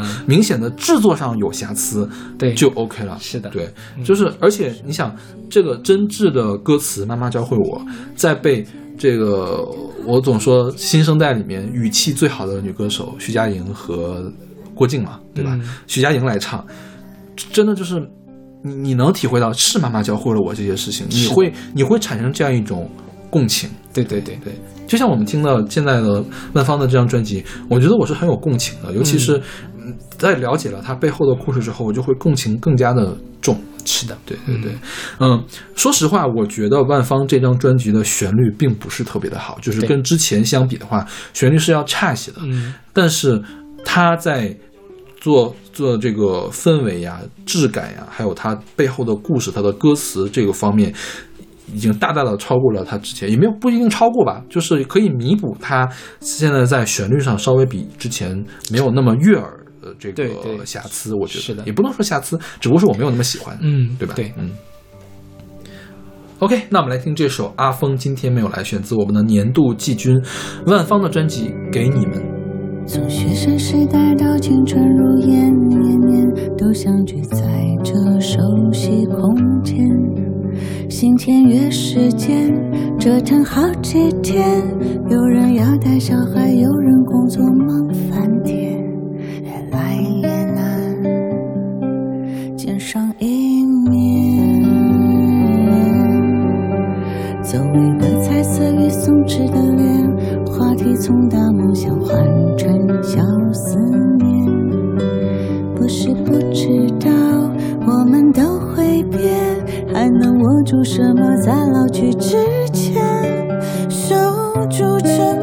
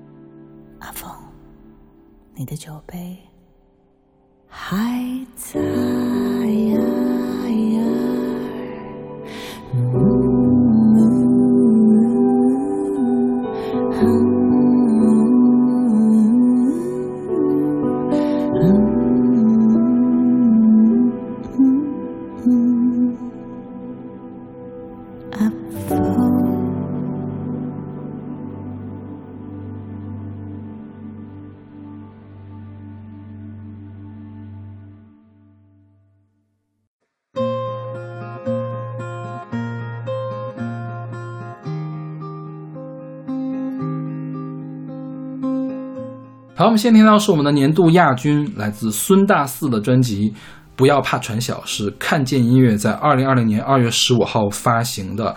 那我的排名是四百三十一张专辑里面的亚军啊，今天我的亚军就是亚军，我的冠军就是冠军。然后小马在二百四十六张专辑里面给了第七名。那么我们现在听到的歌叫做《不要温顺的进入那个凉夜》，那在三百六十六首歌里面，听众选择榜里面排第一百九十九名。插一句，我的冠军是那个英盖，我的亚军是苏子旭，不知道被排到哪里，直接飞出去的一个。OK，对，OK，我们我的我的第四名是被飞出去，还是我的亚我的第三名被飞出去了？那个谁呀表情银行。哦，飞出去了，对吧对，对飞得很远也。嗯，然后我们来说这个孙大四，我完全之前不知道孙大四是谁，但是这张专辑真的太好了，嗯就是当时也是小老师给我推荐说这个最近听了一张好专辑，嗯然后就想这首，而且说是张民谣专辑嘛，我就其实说实话，你想到的是马迪是不是？。对宋冬野，而且而且这个孙大四这个名字看起来就很马迪那个派系，是不是？对对对，但是事实上证明它是一张非常有力量、非常有那个内核的。我觉得这个是民谣专辑真正应该长的样子。对，就是你会想起 Bob Dylan，对你会想起真正的当年的那些欧美嗯改变了世世界的那些民谣音乐。或者是民歌时代的那些民谣，对想到李想到那个李寿全对对对他们那些人，胡德夫是吧？是是嗯对。或者是野孩子，对。但是野孩子是那种更乡野的对对对。这个呢是这这个其实是更更人性根根源的东西了，对对吧？对是。谈论的是比野孩子那个更上升一个层次，嗯。因为我觉得野孩子它是有在地性的，对。就是它是不能脱离了中国，不能脱离了兰州这个背景去叙事的。对。但是孙大四这个事情是整个全球性的一个东西，就是脱离了在地性更加本质的一个东西了。对对。对。所以我觉得这个太神了，你知道吗？我我我我是比较惊讶，现在还有人在做这样的东，西，而且完成度这么高。对对对对，那我们来挨个儿说一下这个孙大四这个人。孙大四这个人在一三年的时候发行了第一张专辑，叫做《在你面前很无邪》，然后第二张专辑是二零一五年发行的，叫《有喜鹊的地方就没有乌鸦》，然后去年发行的是第三张专辑。这三张专辑叫是他的恕我直言三部曲。嗯哼，对，就是因为前两张专辑我没有听哈，然后不知道是什么样子，我们就专说这张专辑。这个孙大四这个人有一个很大的特点，就是他的歌里面没有谈过爱情。嗯哼，对，他说我不写风花雪月，因为在世界这个世界在我眼中就不是风花雪月的，嗯我要写的是这个世界。嗯，然后这个专辑叫做《不要怕传小》，《不要怕传小》也是他的第一首歌。然后有人问他，就是为什么要叫不要怕船小？就是说，他说不论船再小，我们每个人都可以是自己的船长。嗯这个我觉得就是独立精神，这个是地下精神，是的就是大家鼓吹的那种地下精神，是吧？啊，对。然后不要怕船小是他的呃第一首歌，第一首歌是开场。是一个老太太的唱的歌，那个老太太是他的外婆。外婆小的时候给他唱的民谣。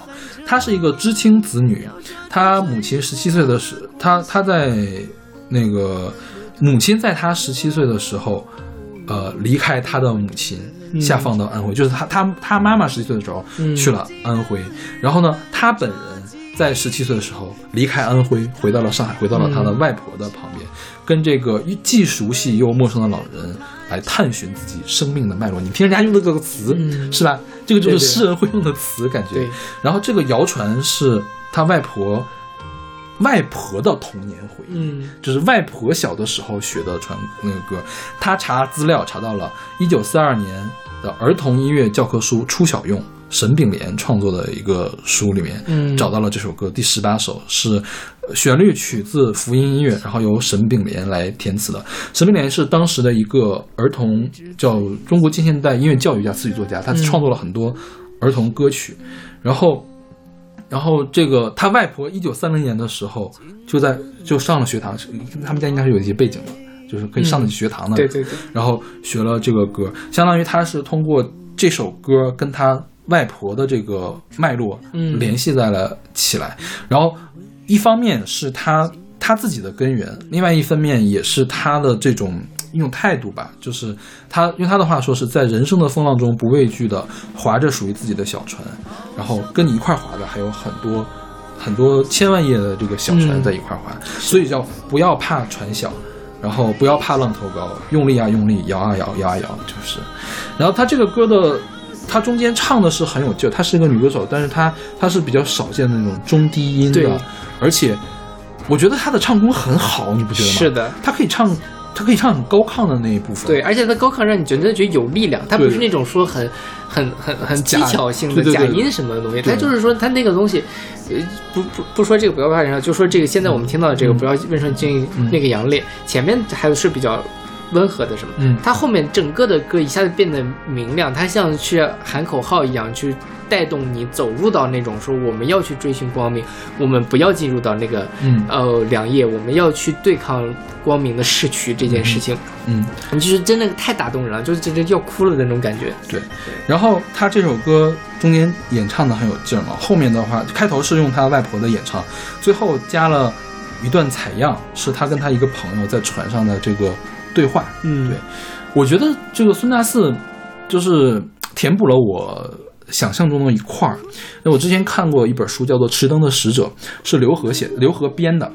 呃，刘和编的当时是就是经历过文革时期的知识分子，还有文革前时期的知识分子来回忆他们年少轻狂的时候怎么样去追求文艺。其中有一个也是我忘了是谁写的了，反正也是个女作家，说当时他们会干什么呢？当时不是大家都不好上学吗？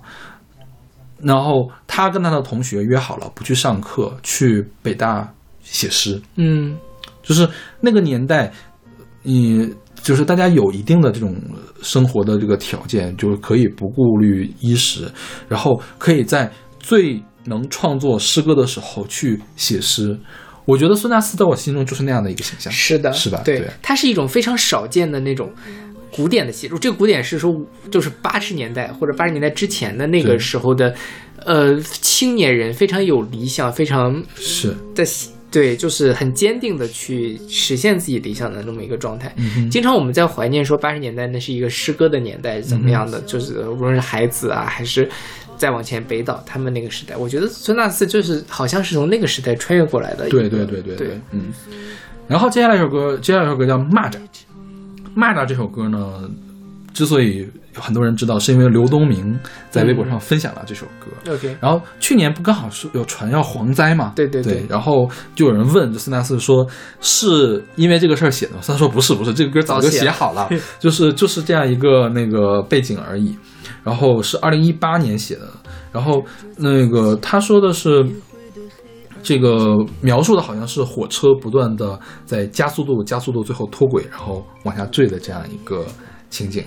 然后后面还有一首歌，我觉得是跟我们今天选的这首歌一样有分量的，叫做《清晨的黑牛奶我们傍晚喝》。嗯就是如果对诗歌比较有兴趣的人，应该会知道一个人叫做呃呃保罗保罗策兰。保罗策兰有首诗叫做《死亡赋格》。嗯你觉得去年那个呃武汉的时候，不是有人说在集中什么什么来着啊写奥斯奥斯维辛之后写诗是野蛮的嘛？对阿多诺的一个一段话。他说的是谁呢？说的就是策兰的《死亡赋格》。嗯死亡赋格是把集中营里面的事情用非常诗化的语言给写出来了。就是当时大家会讨论，能不能用这么美丽的语言去描写这样一个残酷的一个现实，就是一个美学的一个论战嘛，这样一个、一个事情。然后这个孙大四是把这首歌的中文译本唱了，然后叫清晨的黑牛奶，我们傍晚喝。OK，对啊，这个歌讲的是什么呢？讲的其实是，嗯它里面提到了两个人，一个是金发的玛格丽特和灰发的舒拉米兹。金发的玛格丽特是这个日耳曼人，然后灰发的舒拉米兹是犹太人。嗯是是是，然后就是讲。作者想用这两个，就原作者保罗·特兰想用这两个作者之间的这两个人物之间的对立，来想犹太人和德国人之间的恩怨能不能化解这样的一个事情。然后他他会用这个金色的头发来来做意象嘛。然后因为当时希特勒集中营是非常残酷的，他就是在最后在集中营发现了很多金牙和头假发，就是都是用犹太人来做的呀，相当于是，然后相当于是最残酷的东西和最美丽的东西怼到一块儿去了。我觉得文学的作用就是这个东西，把所有东西碰撞在一起，毁灭给大家看，这是最震撼的一个东西嘛。所以保罗·这个保罗·策兰的这个《死亡赋格》应该算是德语诗历史上非常重要的一个作品，对。然后虽然它叫赋格，但是它它虽然有音乐性，但是它完全不是按赋格的形式来写的。什么叫赋格呢？赋格是复调作品里面的一种创作方法。嗯、呃，就巴巴赫他们那个时代不是要用对位法来写作嘛？就是我写给出一个主题，我下面对答的那个主题应该怎么写。怎么怎么延长啊，怎么对对应啊，都是有个严格的写法。怎么模仿，怎么反向模仿，怎么做镜像。然后呢，如果按照那个严格的写作方法写出来的东西，叫做赋格。所以很多人说什么巴赫的音乐是有音乐有数字美、数学美的，嗯就是因为他用了这种赋格的这种写法。一般有赋格写法的这种东西呢，就会有音乐美。嗯，但是策兰把它叫做了赋格。给他定了这样一个音乐的基调，却没有用很规整的一个语句去叙述，就有人说更像是萨满在念咒。嗯对，虽然是有音乐的，但是是在念咒，所以我觉得这个这首德文诗翻译成中文，再被中文的民谣歌手唱出来，我觉得是另外一种感受。对对对，是是的，对对对，嗯所以所以从这儿可以看到，孙纳斯是一个很深刻的人，他关注的就是是比野孩子还要再高一个层级的一个东西，对对是吧？是吧对，嗯。然后就是我们今天给呃，然后还有一首歌，还有一首歌可以再说一下，叫做《复兴岛的夜晚》。复兴岛是什么地方？复兴岛上海的一个小岛，嗯。呃，就是当年清朝的时候，不是黄浦江清淤嘛，嗯。清淤的时候堆出来的一个岛，嗯哼。啊，然后现在呢，上面会也会有一些东西。然后孙大四的外婆就住在那儿，嗯那边是有很多船厂，然后那个地方有一个非常著名的地方，就是呃复兴岛公园。复兴岛公园里面有一个建筑叫白炉，是蒋介石在大陆的最后一站。，OK，对，所以这个歌词里面写到了废旧的亭台诉说有人一去不返，公园仿佛也在静静等待。对，所以这个事情又是一个历史的一个嗯东西。对这是跟他，这是他的故乡，他在讲他的故乡，然后也在讲，也在讲历史，故乡的历史。对是，但而且我觉得故乡是故乡，历史是历史，它是割开讲的，它是各自讲的。那嗯各自讲呢，各中间又有联系，所以我觉得他这个作词的水平是很高的。对对，他有很多典故在里面。是对吧？嗯，然后再就是我们现在听到的这首歌是《不要温顺的进入那个良夜》，不要温顺的进入那个良夜是迪兰托马斯的一首诗，对。然后这个诗呢，之所以有名，之所以这么有名，很大程度上是因为《星际穿越》里面出现了这个台词，对，就反复的出现这个台词，因为《星际穿越》讲述的是男主人公父亲和他女儿之间的一个故事。虽然总体讲的是一个拯救地球的故事，但是它的暗线是父女之间的这个情怀、情谊，就是互相互相谅解的这样一个过程吧，互相谅解、互相接受、互相理解的这样一个过程。所以一直在用这个不要温顺的走入那个良夜来作为一个线索。那不要温顺的走入这个良夜是迪伦托马斯为他父亲写的，就是传说中是为他父亲写的，就是说，呃，他的父亲当时病重。迪伦托马斯为了鼓舞他的父亲不要向病魔妥协，所以创作了这首诗。啊对就是这是都是传说，当然也没有特别明确的这个事情。那正好就跟《星际穿越》里面这个父女这个关系是对应的嘛。然后这个孙大四在这个里面唱了，呃，我觉得呢，就是在现在这个背景下唱，你说他是唱父子之间的这种感情，或者是呃子女对将死之人的这种鼓励，也可以。我觉得可以，其实有更加隐身的隐身的一个东西，就是说，嗯，有的时候我们我们需要这个讲出来的东西，就是需要讲出来，需要站出来，这种感觉。是因为你想良夜什么？良夜就是黑暗，嗯我们不能就这么简简单单的走进黑暗里面去。是的对，其实我觉得他想表达的可能更是这样的一个意思。然后值得一提的是，这个版本的歌词是孙大四自己翻译的，嗯呃相当于他为他的歌自己又重新翻译了一套歌词。对，说到这儿，这个不要温顺走进这个良夜有很多的版本的翻译，对有一个非常糟糕的高晓松的译本，嗯我看到了真的是太生气了。我没有看到是什么东西。就就就什么不要向黑夜请安还是怎么回事？类似这种啊，反正就是很很莫名其妙，就反正是就真的是你不会写就不要毁。OK，然后再说回到你刚才说的不要温和走进那良夜，其实我觉得这个东西就是刚才我们在夹夹条里面讲的酒神精神，嗯就是我们知道了这个东西可能。也许他就真的就会黑暗的，我们就是父亲就是会死去，他怎么样？嗯但是我们还是要去做我们认为做的对的事情，我们不要温顺的走入那个良夜 OK 即便我们可能良夜不可避免的会到来，对对，但是我们还是有我们要做的事情。对，所以我我建议大家去把这个歌词找出来看看，真的是很有力量。你看，不要温顺的进入那个良夜，迟暮应是最后燃烧的放荡，咆哮吧咆哮，控诉光的退场。嗯智者在死前也会对黑暗缄默，他们的语言已经黯然失色，但他们并不会温顺的进入那个良夜，就是就是，我觉得是非常有劲儿的一个东西。对对对对，然后大家可以感受一下这种力道，孙大四是怎么样用一个很有劲儿的唱腔给表现出来。包括他的编曲，包括他中间那个很军鼓的那个东西，对对对对一下子整个的气氛就不一样了。对，是其实我觉得他算旋律写的比较好的人，是的，在民谣里面写的不落窠臼的一个人。对对对对他并不是那种口水民谣，是的是的马迪民谣是吧？对对，马迪民谣是很好听，宋冬野民谣是就是很很悦耳，嗯，但是总觉得那个东西就就是就是民谣化的流行歌而已，用了一个民谣编曲的流行歌而已。嗯，我最近在看一个 B 站的视频，就是 B 站上其实有很多这种职业的音乐人在做东西。之前那个李特基，对吧？他是神乎其技，嗯什么东西都可以换一个风格风格，就是他他比较擅长做的是把一个土嗨歌，就是慕容什么那个爱情买卖，嗯变成另外一个风格的歌。当然，他做的比较简单了，因为他毕竟是一个人。那最近我看到了另外一个 UP 主叫南游记。南游记他们是一个好像是南京还是北京的一个交响乐队，交响乐不是交响乐队，摇滚乐队。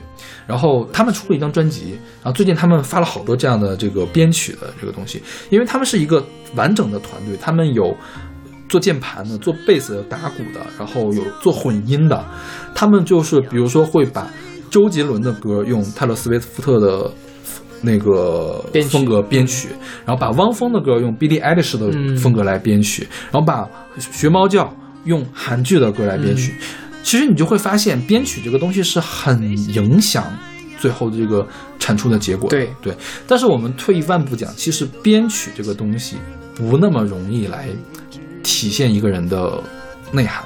对，就是你，你可以不用很有内涵，你可以做一个很好的编曲。是的但是人们在听听歌的过程中，就更容易被这种编曲给你带来的东西打动。嗯嗯，就是嗯，怎么说，或者是被编曲带来的东西所误导。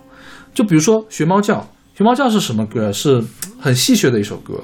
好，他就通过编曲，就是改编一点点和声进行，然后用了韩剧的那个那套的标编曲的方法。好，你听了这个歌，你给我哭。他可以做到这一点，，OK，就是你如果说哈，如果说你你你不是中国人啊，你不知道这个学猫叫在唱什么，嗯，你可能真就哭了。对，就是就是很狗血啊，嗯。就感觉这个这个四十四四百六十集的韩剧，这个整个的狗血的故事都写到这首歌里面去的那种感觉。是。对，嗯，但是但是我觉得我们需要一些更纯粹的音乐人，比如说孙大四，比如说万芳，对，就是他们拨开了那些技巧的东西，我能看到的东西也是真挚的。当然，我并不是说那些技巧高超的人就一定不真挚，只不过是说我们在听这些技巧高超的高超的人的时候，当我被他的小号、被我被他的唢呐打动的时候，我在想，我应不应该被他打动？嗯他这个唢呐究竟是因为他比较响，所以他打动我，嗯还是因为他这个地方用的对，所以他打动了我？对所以我觉得就是如果你是一个真正热爱音乐的人，你希望从听歌这边得到一些什么东西，你需要时刻去抱着一种审慎的态度去，去听你喜欢的东西，去讨厌你讨厌的东西。对，我觉得是这样。就像我觉得你刚才那个，就反映到吃上，就是这个编曲本质上就是调料，它有的时候就是神来之笔，比如就是那个辣椒，嗯川菜里面的辣椒。但是有的时候我们也需要去用孙纳斯、用万方这样的东西来体会一下食材的本味到底是什么，它应该是什么味道的。对然后再在这个基础上有那些神乎其技的编曲也好，有那些很什么的，它你就知道这个东西到底是不是合适的，嗯是不是搭在一起的，它能够产生更微妙的化学反应，到底是什么？嗯对，所以这就是孙大四这张专辑为什么我们两个都这么喜欢，就他是用一种非常简单的方式去非常温和，但是很有力量、很勇敢的把他的情节想法传达了出来。简单这个词不好，简明吧？它可能不简单，它可能并不简单这个事情。对，嗯纯粹，我觉得它可能对对对纯粹更像是的纯粹的对东西。对，对对嗯是嗯。OK，那我们来听这首《不要温顺的进入那个凉夜》，选自我们的年度亚军孙大四。不要怕传小，不要温顺的进入那个凉夜，迟暮应是最后燃烧的放荡，咆哮吧，咆哮。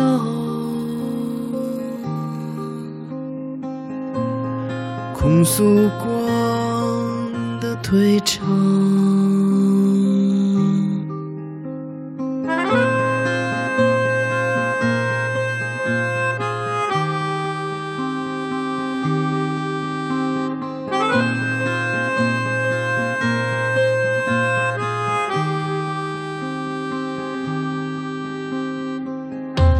智者在死前也会对黑暗缄默。他们的语言已经黯然失色，但他们并不会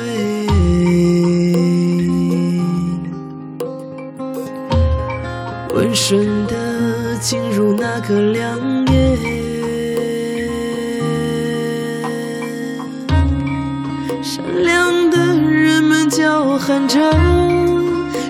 抓住最后的光线。他们的徒劳犹如绿湾中的一支舞蹈，孤寂的人们抓紧飞逝的太阳高照，明白一切都太迟了，他们一直都辜负了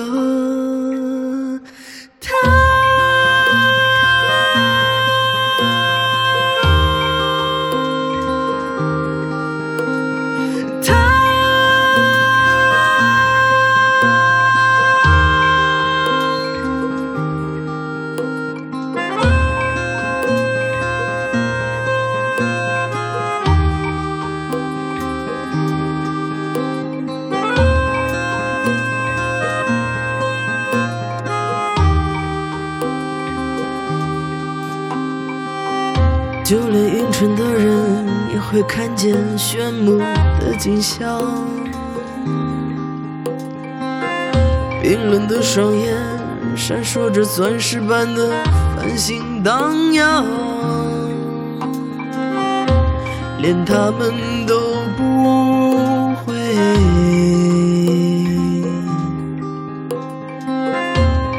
温顺的进入那个良夜。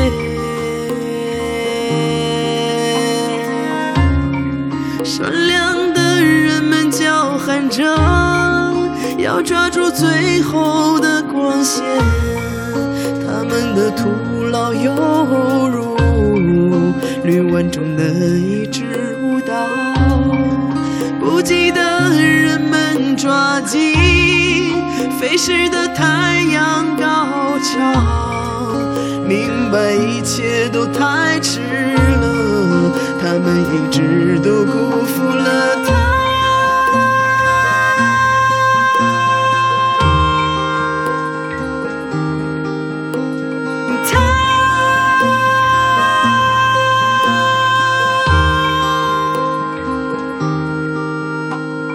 而你，我的父亲，在这最最。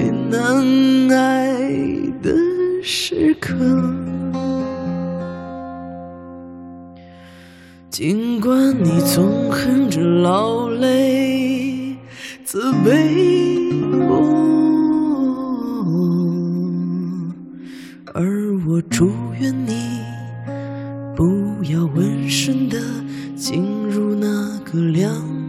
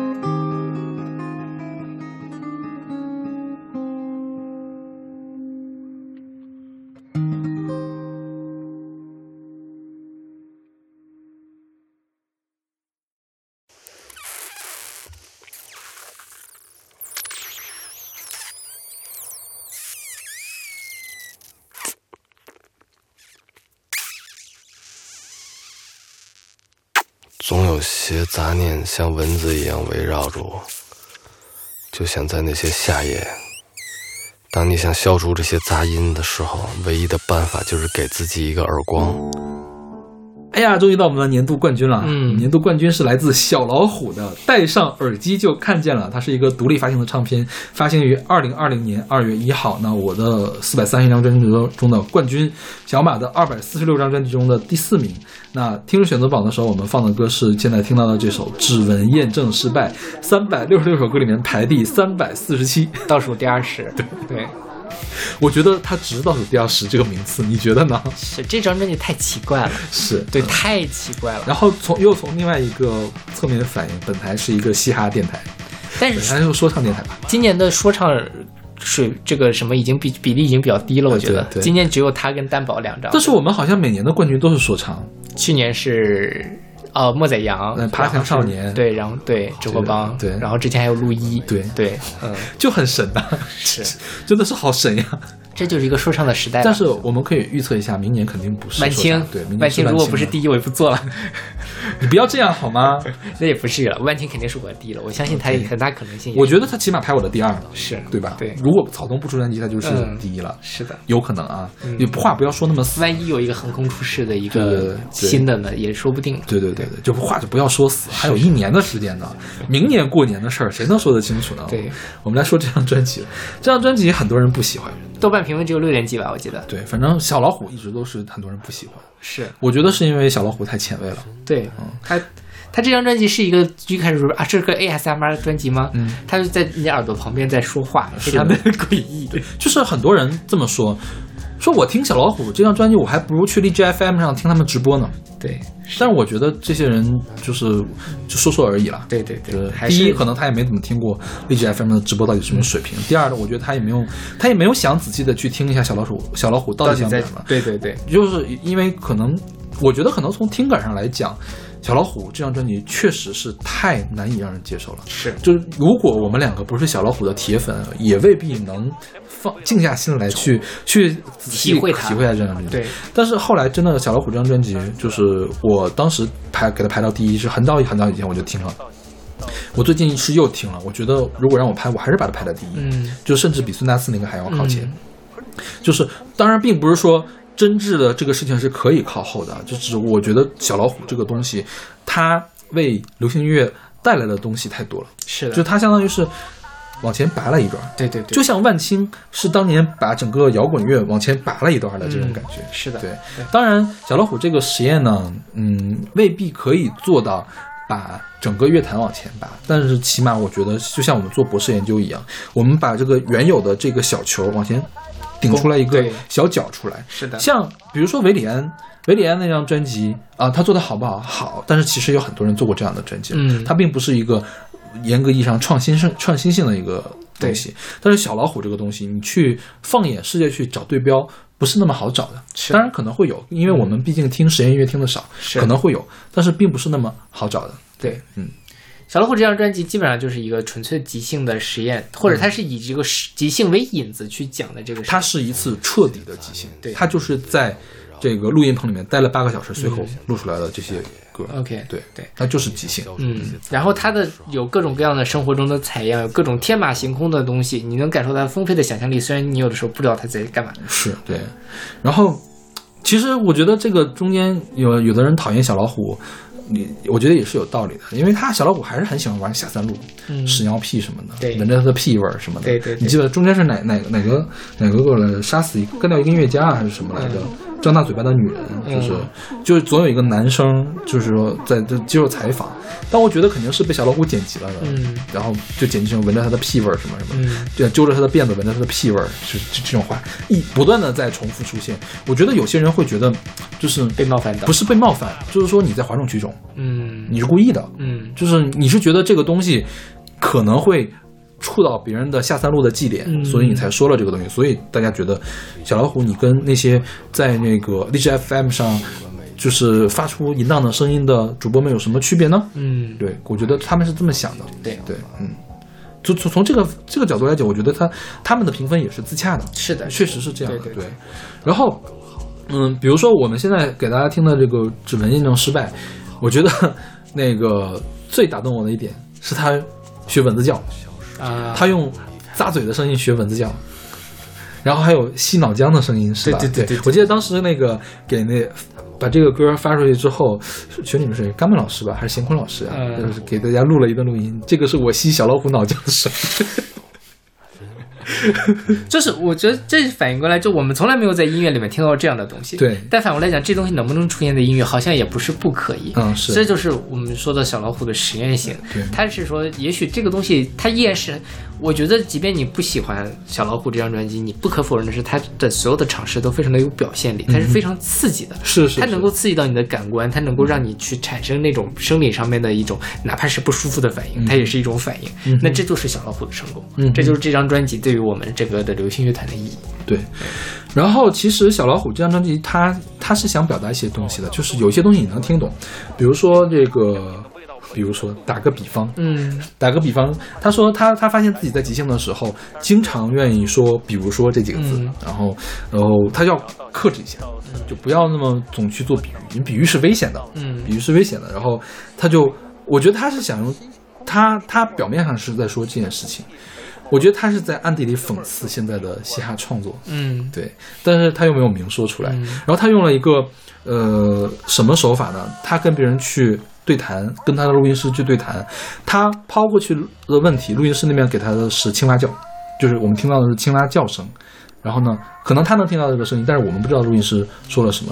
然后他说：“哦，你你这样说的话，听众朋友是听不到的。”就是，然然后然后才把他那个录音师的声音搞到前面来。我觉得他有中间这些很多，你不能说他可能是精心设计的这种巧思，但是这种迸发出来的巧思，我觉得更让人玩味。你就会去想，他为什么要搞一个青蛙的声音呢？就是他搞青蛙声音，当然也不突兀，就是可以可以解释，我们就会去试图去解释。我觉得这样就让他这个作品变得有无限的可能了。是的，是吧？对对，就是它是，比如说你说这个打个比方，对我来说可能像是一种语言哲学的上面的思考。我们所说的东西其实就是就是我们表达的说话的方式，其实已经代表了它本身的内容。嗯就像你打个比方，同样的事情，云彩像棉花，或者云彩像棉花糖，嗯哼，这就是不同的意味了。它就是它是有很多可以琢磨的东西，这一它未必是说主小老虎主动的说他已经想好了这个东西，然后去做这事，但是它正反而是那由内而外的一种很自然的。就是他是很从容的在做这件事情我真的觉得从容在做音乐里面是非常非常重要的一点。我觉得就是我我打一个不太嗯恰当的比方吧，就是演员是分为两种系的，一种是感受系的，嗯一种是那个技术系的，是吧？嗯就是学院学院系的。嗯，像之前的孙大四，他们应该是学院派的，嗯就是孙大四很明确的知道我这首歌我要用什么东西去把我真正的东西给表现出来。小老虎就是一个感受派的一个东西，嗯他就是有天赋。对老老老子随便说一说什么东西，就是一首作品，对，就是有天赋，是是吧？对，我觉得这个还是还是很厉害的。就是之前我们一直在说，哎呀，完了，明年小老虎的专辑肯定进不了我们前五十了。嗯他每次都做一样一样一样的东西，结果搞了一个这么不一样的东西。是其实我有点难想象，将来小老虎要做什么样的东西。对，小老虎前几张除了那个现在口红那张，基本上都是。都是我们前五十，然后色弱啊，还有什么海上的一位，我们都介绍过。对，然后后来就是到什么，现在口红还可以，后面北京呢，嗯对那张我们就不太喜欢嘛，就主要你不太喜欢，我觉得我还可以。就有点不太喜欢，但真的这个又是很空，这个空降年榜冠军。对对对对对对对对对 对，但我相信小老虎的那个嗯创作能力还很旺盛，他还会有更多的信息。其实，其实我们也不指望着说他总交出这样前卫的作品，我觉得这个不现实。嗯你不能指望着一个作品内容输出者有这样的一个输出。其实，我觉得小老虎现在现在也就已经很厉害的人。对对对我觉得小老虎是一个被低估的一个音乐人，不光是说唱歌手，对对对是吧？是的。但是真的是有很多人很讨厌他。讨厌就讨厌吧，这是这个曲高和寡嘛。是是是，对。嗯哎，我呃然后我们再说一下他这个，他这个歌歌只能在网易云上听，嗯然后没有给歌词，因为是即兴的歌词。但是他在所有的歌词那个区域呢，小老虎都写了话，嗯就是来，也不能说解释吧，相当于从另外一个侧面又描述了一下这个歌。对，呃，不能叫描述，反正就是写了几句话，就是他给总体的这张专辑给人感觉就云山雾罩，嗯你不知道他要说什么，他所有的解释也是语言不详的。对，然后他在这个歌词里面会解释吧，小老虎自己还是一个网易云或用用户，他自己会给自己评论，他会告诉大家我要干嘛，嗯然后呢。又是解释的云山雾罩了，就是三重云山雾罩，你知道吗？嗯我觉得这个东西已经可以上升行为艺术了，是。是吧？对，但就是你还是能体会吧，就即便上他说的是一些云山雾罩的东西，但他有些意象还是能够被咱们捕捉到的。呃，对，但是嗯，我觉得他更厉害的地方就是被捕捉到的东西，每个人每个人都不一样。是，比如说假假条，假假条的黑话翻译过来基本上只有一种解释，嗯，但是小老虎的这些东西翻译过来就不一定有一种解释了。是的，嗯嗯 OK，我们我们的年终榜就以脚科那个特别奇怪的歌开始，然后以小老虎特别奇怪的歌结束。我也不知道，真的是有如果有新的听众来听我们的年终榜之后，会不会被直接写走？真的是很野的野榜了，对，就只是反映我们两个个人的偏好。其实说实话，我今年有点觉得我很诧异，小老虎会成为我们的冠军。没有能有分量的专辑是吗？就我原本以为会是一个大家更雅俗共赏的一个东西，但一方面就是今年确实没有那种一锤定音的，让我们觉得所有人都会觉得好的专辑。另外，另外一方面，我觉得这也是一种趋势，就是我们更。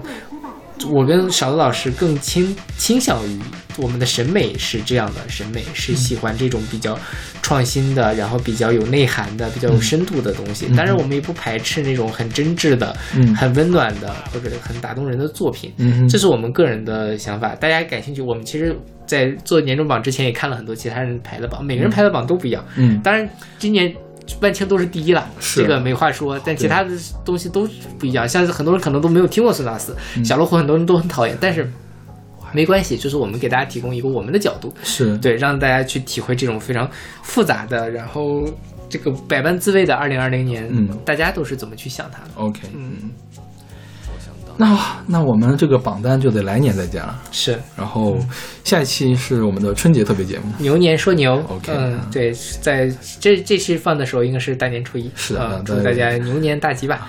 牛年大吉开心。不要说了，不要说，可以可以。OK，那我们我们下期再见。下期再见。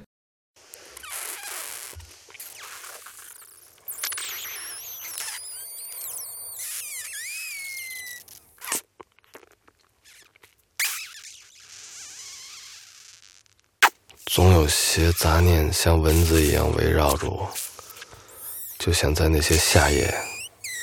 当你想消除这些杂音的时候，唯一的办法就是给自己一个耳光。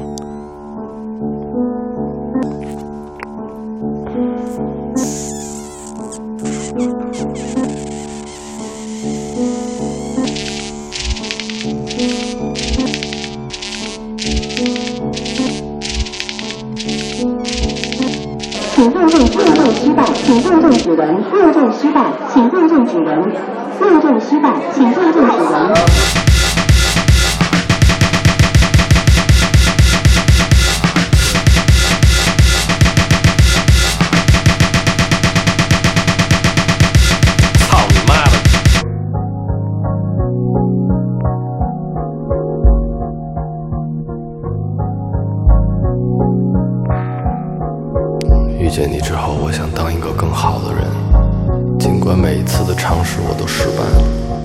这一次，